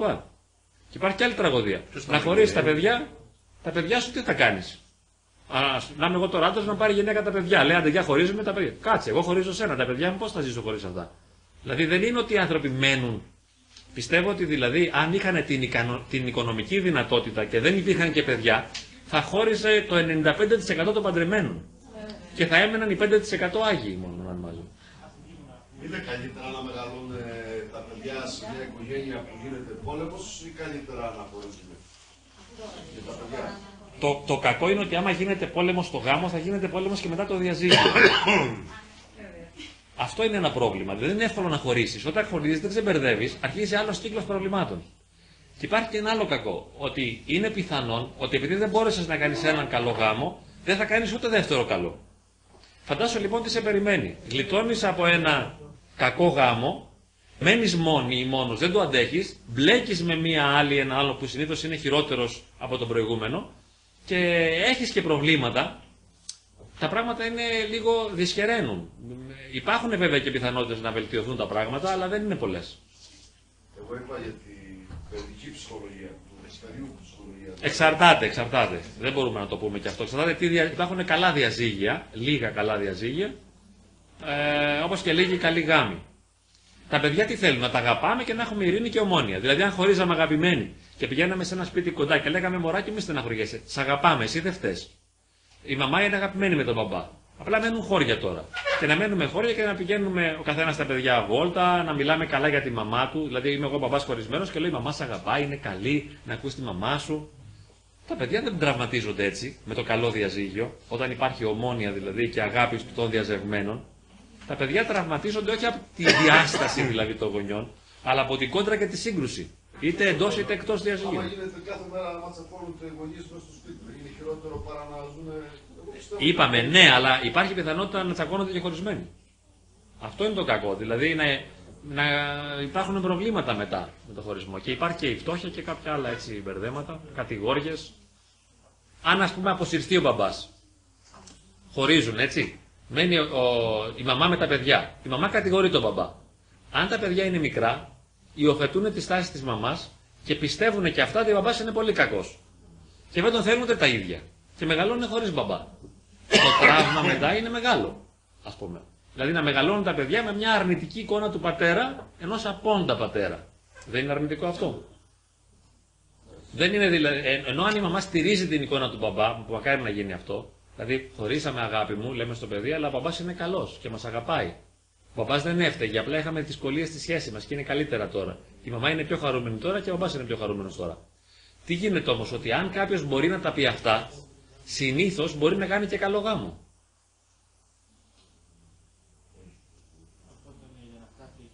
συνήθως είμαστε πολύ αδύνατοι, γι' αυτό φτάνουμε και στο διαζύγιο. Δηλαδή, δεν μπο... εντάξει, υπάρχουν και εξαιρέσεις που πέφτουμε σε ένα άτομο περίπτωση που μας εξουδενώνει και μας διαλύει τελείως. Υπάρχουν εξαιρέσεις, αλλά συνήθως έχουμε και εμείς μεγάλη ευθύνη. Υπάρχουν όμως και εξαιρέσεις. Υπάρχουν σύζυγοι που είναι πραγματικά ανυπόφοροι. Αλλά βέβαια πάλι εν Χριστώ μπορείς να γιάσει με αυτούς. Αυτοί δηλαδή είναι που θα σε σπρώξουν στον αγιασμό με το ζόρι. Θα σε βιάσουν να γίνεις αγία. Αν τους αντέξει εν ταπεινώσει, δηλαδή με, συνεχίζεις να αγαπάς. Δηλαδή ο άνθρωπος εν Χριστώ είναι άτρωτος, αλλά αρκεί να είναι εν Χριστώ. Δηλαδή να έχει πραγματικά Θεό στη ζωή του. Όχι να μην νιώθει το Θεός στη, στη, στην καρδιά του, να το νιώθει το Θεός στην καρδιά του. Δηλαδή πρέπει να νιώθω το Θεός στην καρδιά μου για να είμαι άτρωτος. Αλλιώς είμαι θύμα. Έτσι όπως τα λέτε όλο το βράδυ, αυτά που έχουμε πει μέχρι τώρα, δεν είναι καλύτερα ο νέος και η νέα να έχουν βιώσει κάποιες μακροχρόνιες σχέσεις πριν το γάμο, έτσι ώστε να μάθουν να συμπεριφέρονται με τον άλλο πριν, πριν γίνει, πριν γίνει ο γάμος και χρειάζεται τέτοια δίκαια και τέτοια Λέει ένας κύριο ότι δεν μαθαίνεται.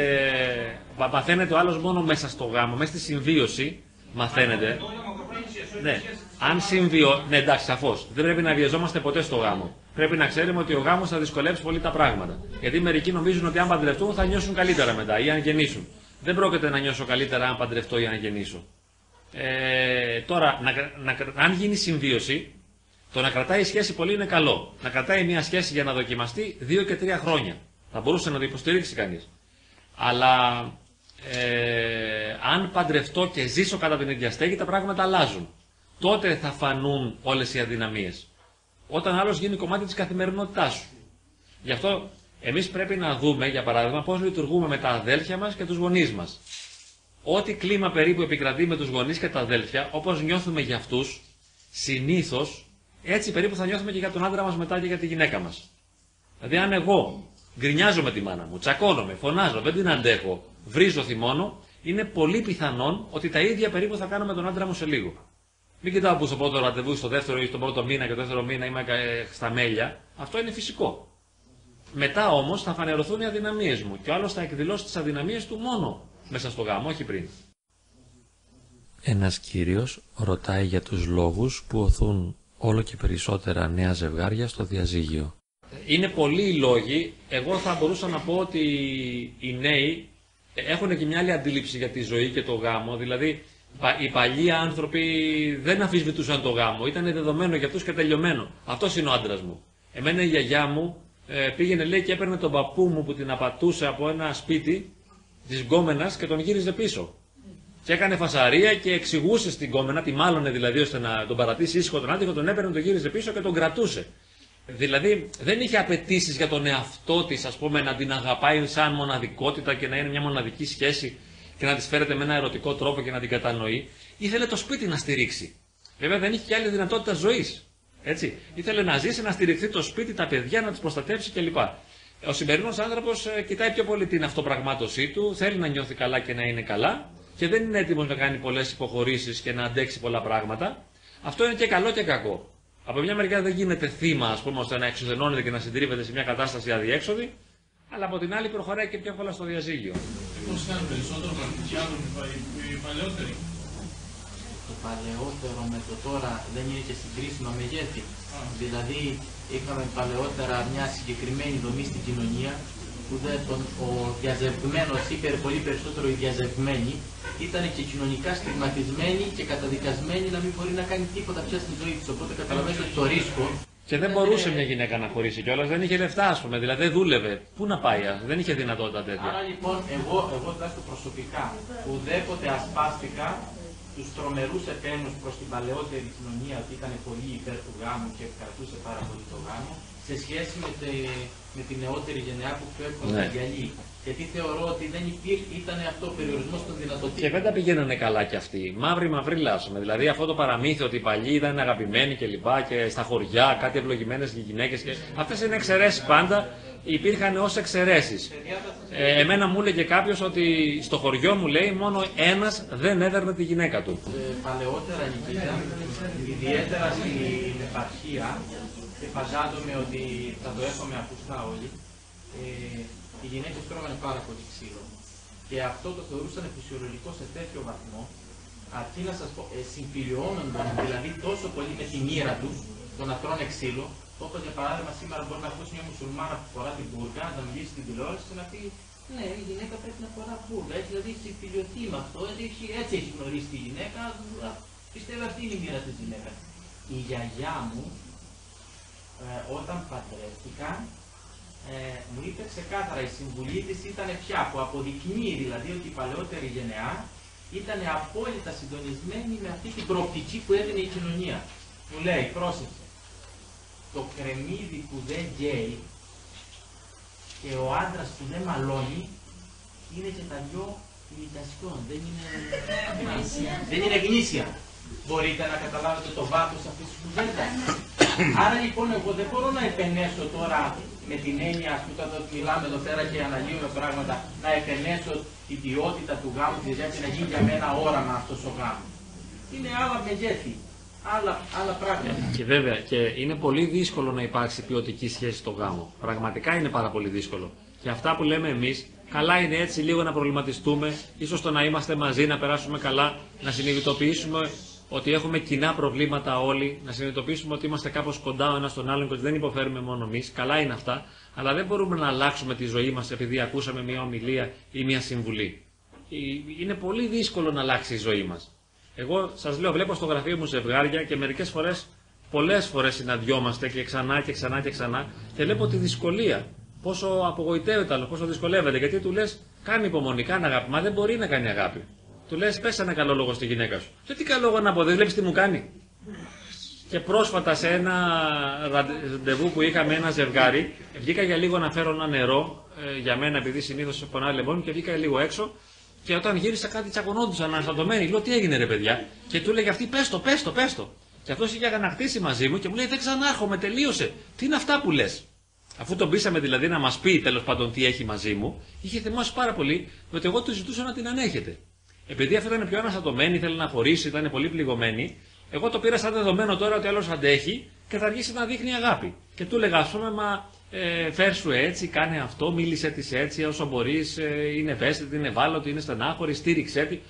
Αγρίεψε πάρα πολύ άνθρωπος. Γιατί αυτός αισθανόταν ότι εκείνη τον διέλυε και τον συνέτριβε. Αυτό νιώθουμε, ότι μας λιώνει η γυναίκα μας και ο άντρας μας. Και λες, τι μου λες τώρα, τι αγάπη να κάνω. Μα δεν βλέπεις εδώ. Εν τω μεταξύ είμαστε και βέβαιοι ότι έχουμε απόλυτο δίκιο ότι όντως μας λιώνει ο άλλος. Μα είναι δυνατό να μου το κάνει αυτό; Και τι συμβαίνει μερικές φορές; Ότι στο σημείο που εγώ νιώθω ότι ο άλλος με λιώνει, νιώθει και η γυναίκα μου ότι εγώ τη λιώνω. Αυτό είναι ένα παράξενο πράγμα. Λες, μα τι κάνεις τώρα; Και νιώθει και άλλοι ότι τι κάνω. Δηλαδή κάνουμε και οι δύο κάτι φοβερό ένα στον άλλον. Και είμαστε σίγουροι ότι έχουμε δίκιο.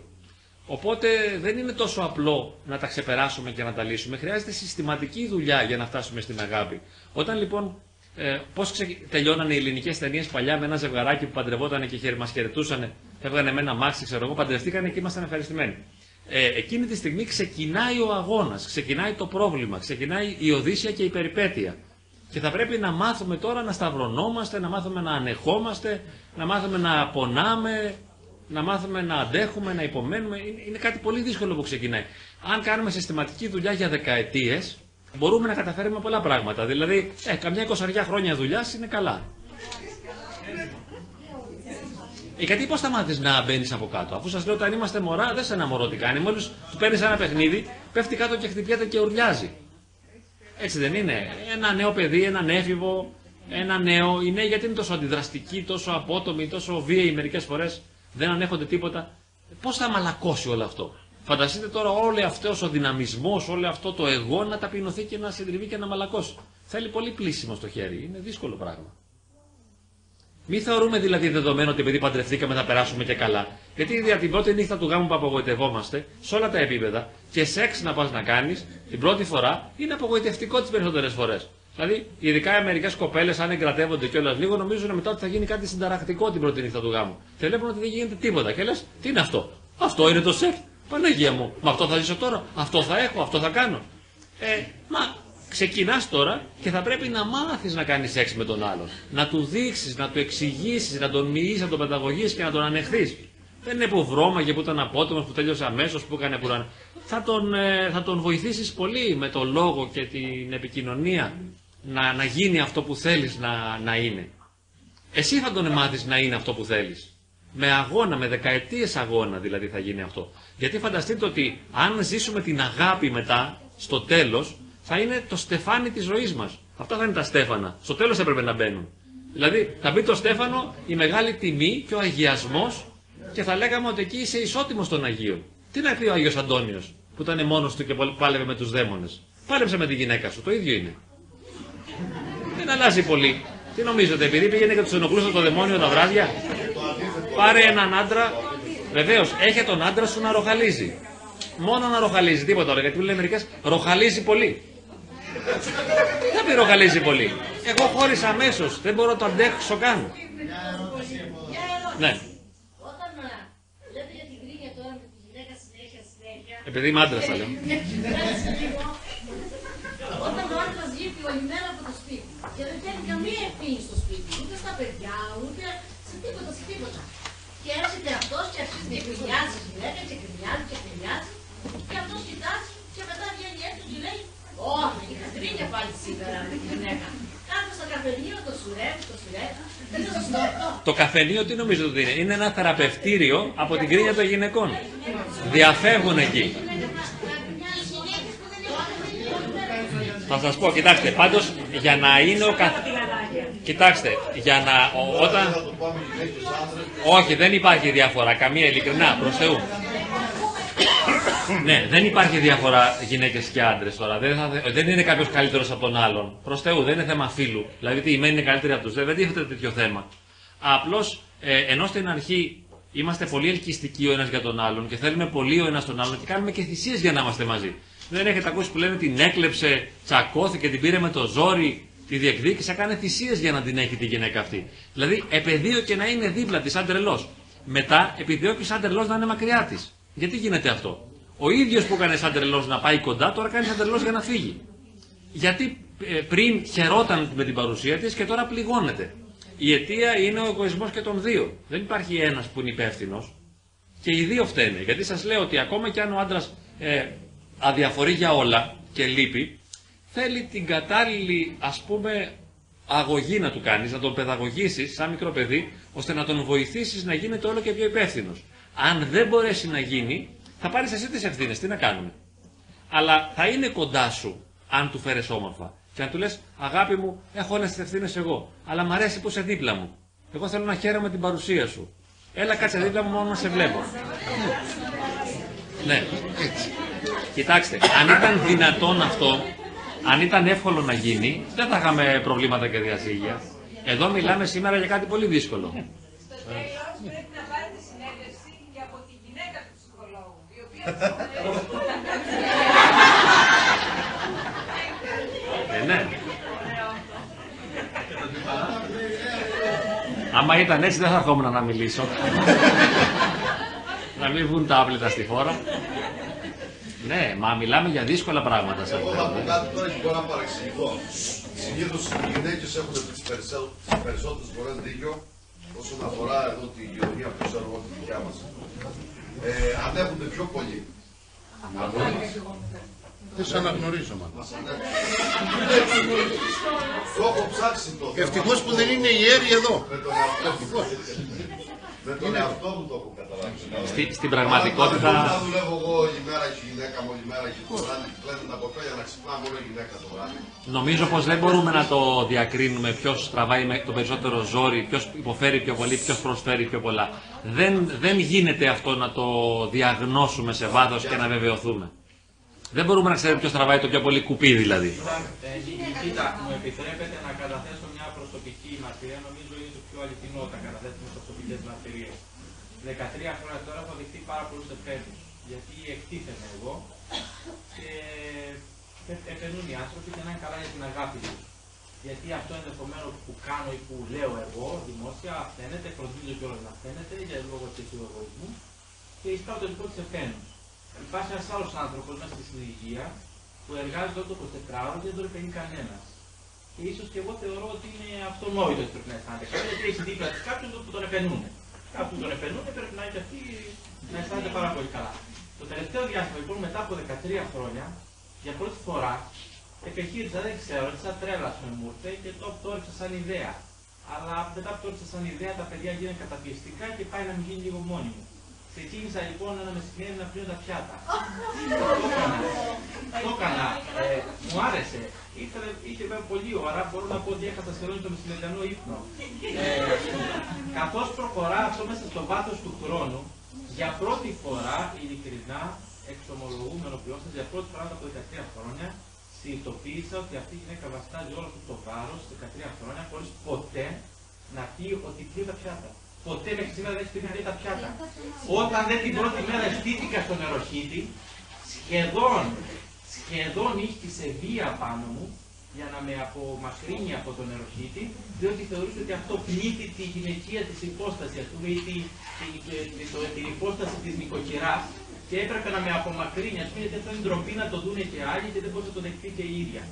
Θέλω να σας πω ότι συμφωνώ με τον κύριο σε αυτό που λέει ότι πολλές φορές πρέπει να μπούμε στη διαδικασία να δούμε τα πράγματα εκτός από έτσι που τα βλέπουμε και αλλιώς και αλλιώτικα και διαφορετικά.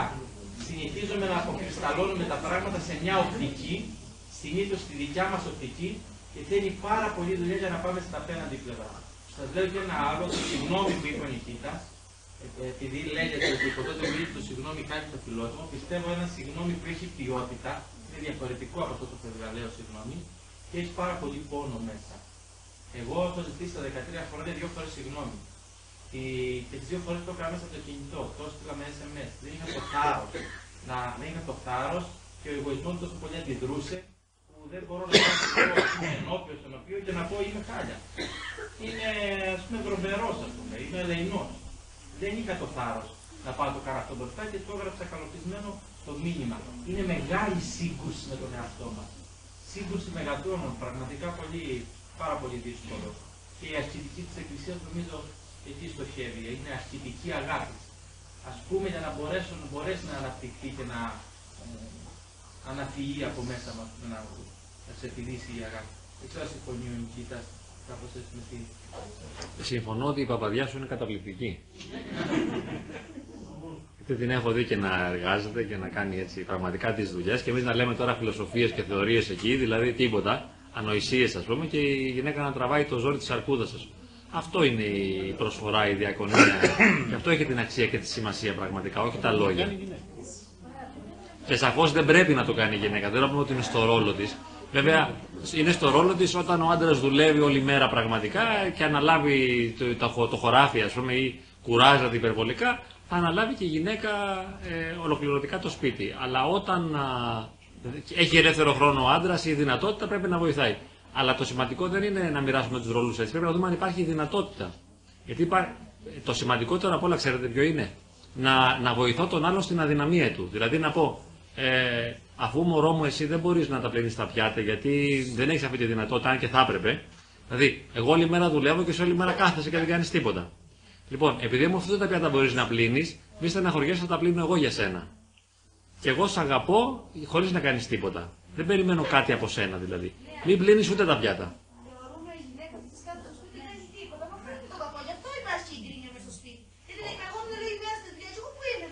Το να είσαι νοικοκυρά είναι, είναι αφόρητα δύσκολο. Είναι πάρα πολύ δύσκολη η εμπειρία. Βέβαια, γι' αυτό και υπήρχε μια παράδοση κάποτε και μια μέρα άλλαζαν το ρόλο. Κάπου. Η... η... το να είσαι νοικοκυρά, εγώ ας πούμε θυμάμαι και, και τα παιδιά για να τα κρατήσω λίγο, να κρατήσω ένα παιδί μισή ώρα ή μία ώρα, το θεωρώ εξωθενωτικό. Είναι πάρα πολύ δύσκολο να μείνει μια ώρα με τα παιδιά. Όπως είναι πολύ δύσκολο να έχεις να διαβάζεις το παιδί, άλλο να γκρινιάζει και να παίρνει και πιάτα και να έχεις. Αυτά είναι εξωθενωτικά πράγματα, συντριπτικά. Πρέπει να προστατεύονται οι γυναίκες. Να προστατεύονται δηλαδή να μπορούν να βρίσκουν την ηρεμία τους, να βρεις χρόνο στη διάρκεια της μέρας να ανασάνεις, να ξεκουραστείς.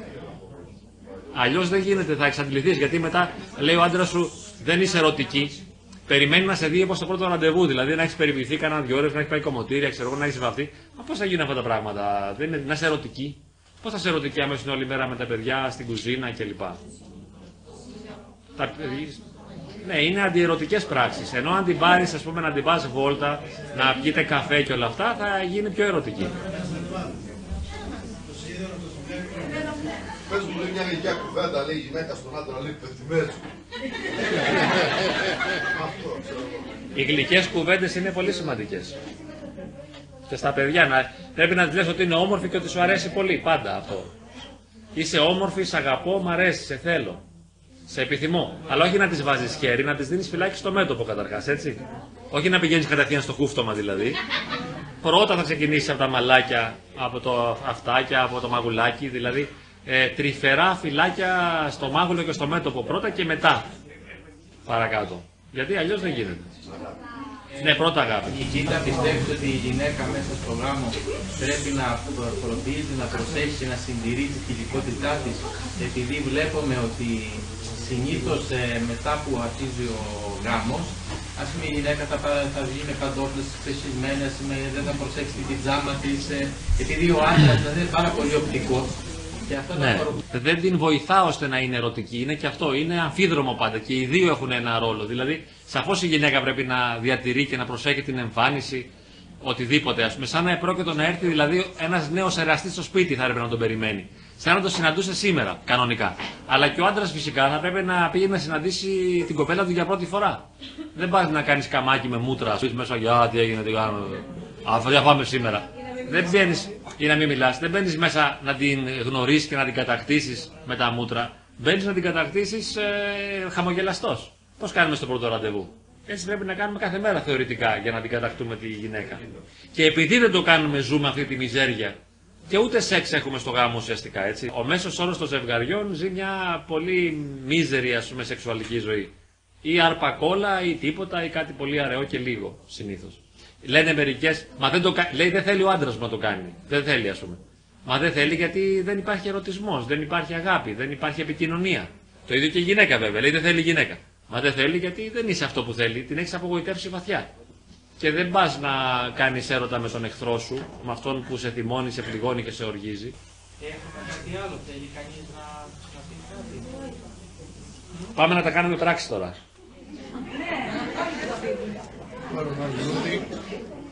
Ένα λουλούδι. Ναι. Πλαστικό. Λοιπόν, ε, θέλετε Νικήτα μήπως Όχι, εντάξει. να πούμε το διευκόν; Ναι. Δηλαδή να το τελειώσουμε. Ναι, εντάξει, τε- τελειωμένο. Είναι, είναι θέμα πράξεως είπαμε. Εντάξει, τα λόγια και εγώ όπως καταλάβατε αποτυγχάνω στην πράξη, έτσι. Δεν είμαι κάποιος καλύτερος από κάποιον άλλον και ο ψυχολόγος έχει μερικές γνώσεις. Δεν σημαίνει ότι οι γνώσεις θα τον ελευθερώσουν, απλά ξέρει πώς θα μπορούσε να γίνει. Και καλούμε κι εγώ όπως και εσύ, τις ίδιες δυνατότητες έχουμε όλοι. Είναι δύσκολο για σένα, είναι δύσκολο και για μένα δηλαδή. Και καλούμαστε όλοι να το καταφέρουμε, αλλά όπως μπορεί ο καθένας. Δεν χρειάζεται να ανοχοποιηθούμε. Δηλαδή, αν πας τώρα και τα κάνεις θάλασσα, είπαμε το βράδυ, ή θες να παραμένεις πάντα να κάθεσαι όλη μέρα σε ταντεύουν, δεν πειράζει. Κάντο. Αν η μόνη σου δυνατότητα είναι να είσαι ένα πρόβλημα μες στην οικογένεια, ένα τσιμπούρι και ένα παράσιτο, η δική μου πρόταση είναι να είσαι. Αφού είναι το μόνο που μπορείς να κάνεις. Έχει ο Θεός.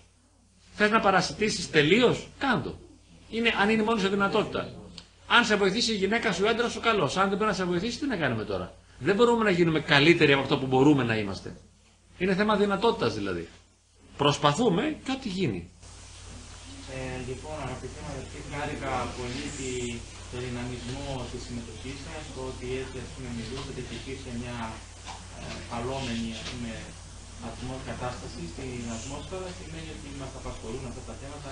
Κατά τα θέματα είναι η ζωή μας η ίδια, ο γάμο είναι η ζωή μας η ίδια. Ε, θα κλείσουμε ένα περιστατικό χθεσινό εδώ το πρωί, χθες μετά τον καφέ που είχαμε στη Θεία Λειτουργία. Ε, Κάποιος μου είπε ότι εξαφορμής ας πούμε της απόψινής ε, που προαναγγείλαμε την απόψινή μας συνάντηση εδώ με τις προσκλήσεις ότι πάτε χαράδεση προσπαθείς να μας βάλεις στο μυαλό αλλά εμείς δεν βάζουμε εύκολα. Αρνούμε εντελώς αυτή τη- την αποστολή. Ούτε καν περνά από το μυαλό μου, ούτε στόχος μου είναι αυτός. Δεν έχω κανένα στόχο και καμιά, ε, πώς να πω, κανένα ζήλο να βάλω μυαλό σε κανένα. Ε, στην Εκκλησία ξεκινούμε ως εξής. Πρώτα φωτιστήνε ή τα φωτίστε. Πρώτα να καθαρτείς, μετά να καθαρίσεις. Ε, άρα λοιπόν βρίσκομαι καθοδόν και είμαι χαρούμενος όχι να είμαστε χέρι-χέρι, αλλά να προχωρεύεστε κιόλας ε, εσείς. Νομίζω ότι οι προβληματισμοί που καταθέσαμε είναι καλό όπως και στην Εκκλησία το κήρυγμα που κάνουμε να αποτελέσει αφετηρία. Να πούμε ότι σήμερα θα κάνω μια προσπάθεια. Το πιθανό είναι ότι θα τα κάνω θάλασσα. Α ξανακάνω πάλι αύριο μια αφετηρία, γιατί αυτό που συναντούμε και στην εξομολόγηση λένε εντάξει, τσακώθηκα με τη γυναίκα μου και τώρα που στο είπα δεν θα ξανατσακωθώ αύριο. Θα ξανακάνε ξεκίνημα. Δεν είναι το θέμα. Το θέμα δεν θα κρυθούμε για αυτά που επιτύχαμε, αλλά για αυτά που πόθησε η καρδιά μας. Α ποθήσουμε την ταπείνωση, ας ποθήσουμε ακόμη και να χάσουμε το δίκαιο μας, αν είναι και μέσα στο γάμο και γενικότερα στη σχέση μας, αν μπορούμε να το βαστάξουμε αυτό σταδρικά, και αν δεν το επιτύχουμε, εντάξει. εντάξει. Δεν θα κρυφτούμε από το αποτέλεσμα, αυτό δεν θα μας κρίνει το αποτέλεσμα. Λοιπόν, εύχομαι καλή δύναμη σε όλους στον αγώνα που συνεχίζεται. Ευχαριστώ μέσα από την καρδιά μου τον Νικήτα. Δεν μπορείτε να φανταστείτε πόσο χαρά μου δίδει η παρουσία του και πόσο πολύ εμπιστεύομαι τα λεγόμενά του. Είναι πάρα πολύ ανθρώπινος. Συνήθως, άμα δείτε ψυχολόγους και γενικά επιστήμονες και γιατρούς νέους, έχουν πολύ όπως οι παπάδε όταν είμαστε νέοι. Γίνεται παπάς και μου λέει θα σώσω τώρα την ενορία, θα σε μια εβδομάδα θα έχω σαρώσει τα πάντα. Ο γιατρός όταν γίνει καινούριος, στη θεωρία τη βλέπει του ανθρώπου που περπατάνε στον δρόμο και διαγνώσει ασθένειε. Ο ψυχολόγος βλέπει και γελάνε ή κάθονται ή είναι όρθιοι και βρίσκει α πούμε τι υπάρχει στο υποσυνείδητό του. Ε, ο Νικήτας έχει περάσει από αυτή τη φάση. Καταλαβαίνει ότι η επιστήμη δεν είναι πανάκια, δεν είναι δηλαδή για να λύσουμε τα πάντα. Μπορεί να μας προβληματίσει, μπορεί να μας δείξει, να μας δείξει δρόμους, από εκεί και ύστερα χρειάζεται πάρα πάρα πολύ, πολύ αγώνας, με πολύ φιλότιμο και διάθεση. Ε, και ο Νικήτας συνοδεύει σε αυτή την προσπάθεια τον άνθρωπο πολύ χαλαρά και όμορφα, πώς να του βάζει ενοχές. Είναι προσωπική. Μα είμαι τόσο ταλέπορος ο ίδιος, τι εννοώ για να βάλω, αφού μέσα από τις αποτυχίες μου μαθαίνω. Επειδή ξέρετε, συνηθίζομαι και οι παπάδες μου στην εκκλησία λέμε δεν προσέχετε, δεν μετανοείτε, δεν κοινωνάτε, δεν εκκλησιάζεστε. Είναι καλό μαλακά και τριφτερά και όμορφα και αυτό ξεχωρίζω εγώ στο λόγο και στην παρουσία του Νικήτα και τον ευχαριστώ. Νικήτα, σε ευχαριστώ και εξ ονόματος όλων των αδελφών μας. Το βλέπω Να είστε καλά. ότι είναι, ότι είναι χαρούμενοι και θα ήθελα να τον δεσμεύσουμε, αν και εκείνος το θέλει, ε, αργότερα να κάνουμε μια άλλη συνάντηση, την οποία ίσως θα μπορούσαμε να, να βάλουμε μέσα σε αυτό το πλαίσιο που ανοίξαμε τώρα, να βάλουμε και την ανατροφή των παιδιών και η αγωγή των παιδιών, πώς και εκεί δημιουργούνται συγκρουσιακές καταστάσεις, αλλά και πολλά διλήμματα και πολλά προβλήματα στο τι θα επιλέξω, πώς θα το επιλέξω και όλα αυτά. Εάν το επιθυμείτε και έχετε τη διάθεση, κάποια στιγμή στο μέλλον, αν το θέλει ο κύριος, μπορούμε να το κάνουμε και αυτό. Έλα Μαρία, ναι. Μας πρόλαβες στην εκποή, αλλά, στην εκπνοή, αλλά και τον πρώτον Εβραίη και τον ύστερον θεραπεύει. Δηλαδή, ο Χριστός, πρωτοποριακό τώρα, αλλά κακό για τον κόσμο. Δίδει το ίδιο μεροκάματο ο Χριστός αυτό που πήγε από το πρωί και τρώει το λιοπύρι στη κεφαλή του, με αυτό που πήγε μία ώρα πριν τελειώσει το μεροκάματο. Άδικος, ε. Η αγάπη δεν έχει δικαιοσύνη. λοιπόν, ε, αυτά Νικήτα, έχεις να πεις κάτι Όχι, για- ευχαριστώ πολύ. Ευχαριστώ μόνο τίποτα. Αδελφοί μου, καλό βράδυ, καλό ξημέρωμα σε όλους. Ευχαριστούμε πάρα πολύ.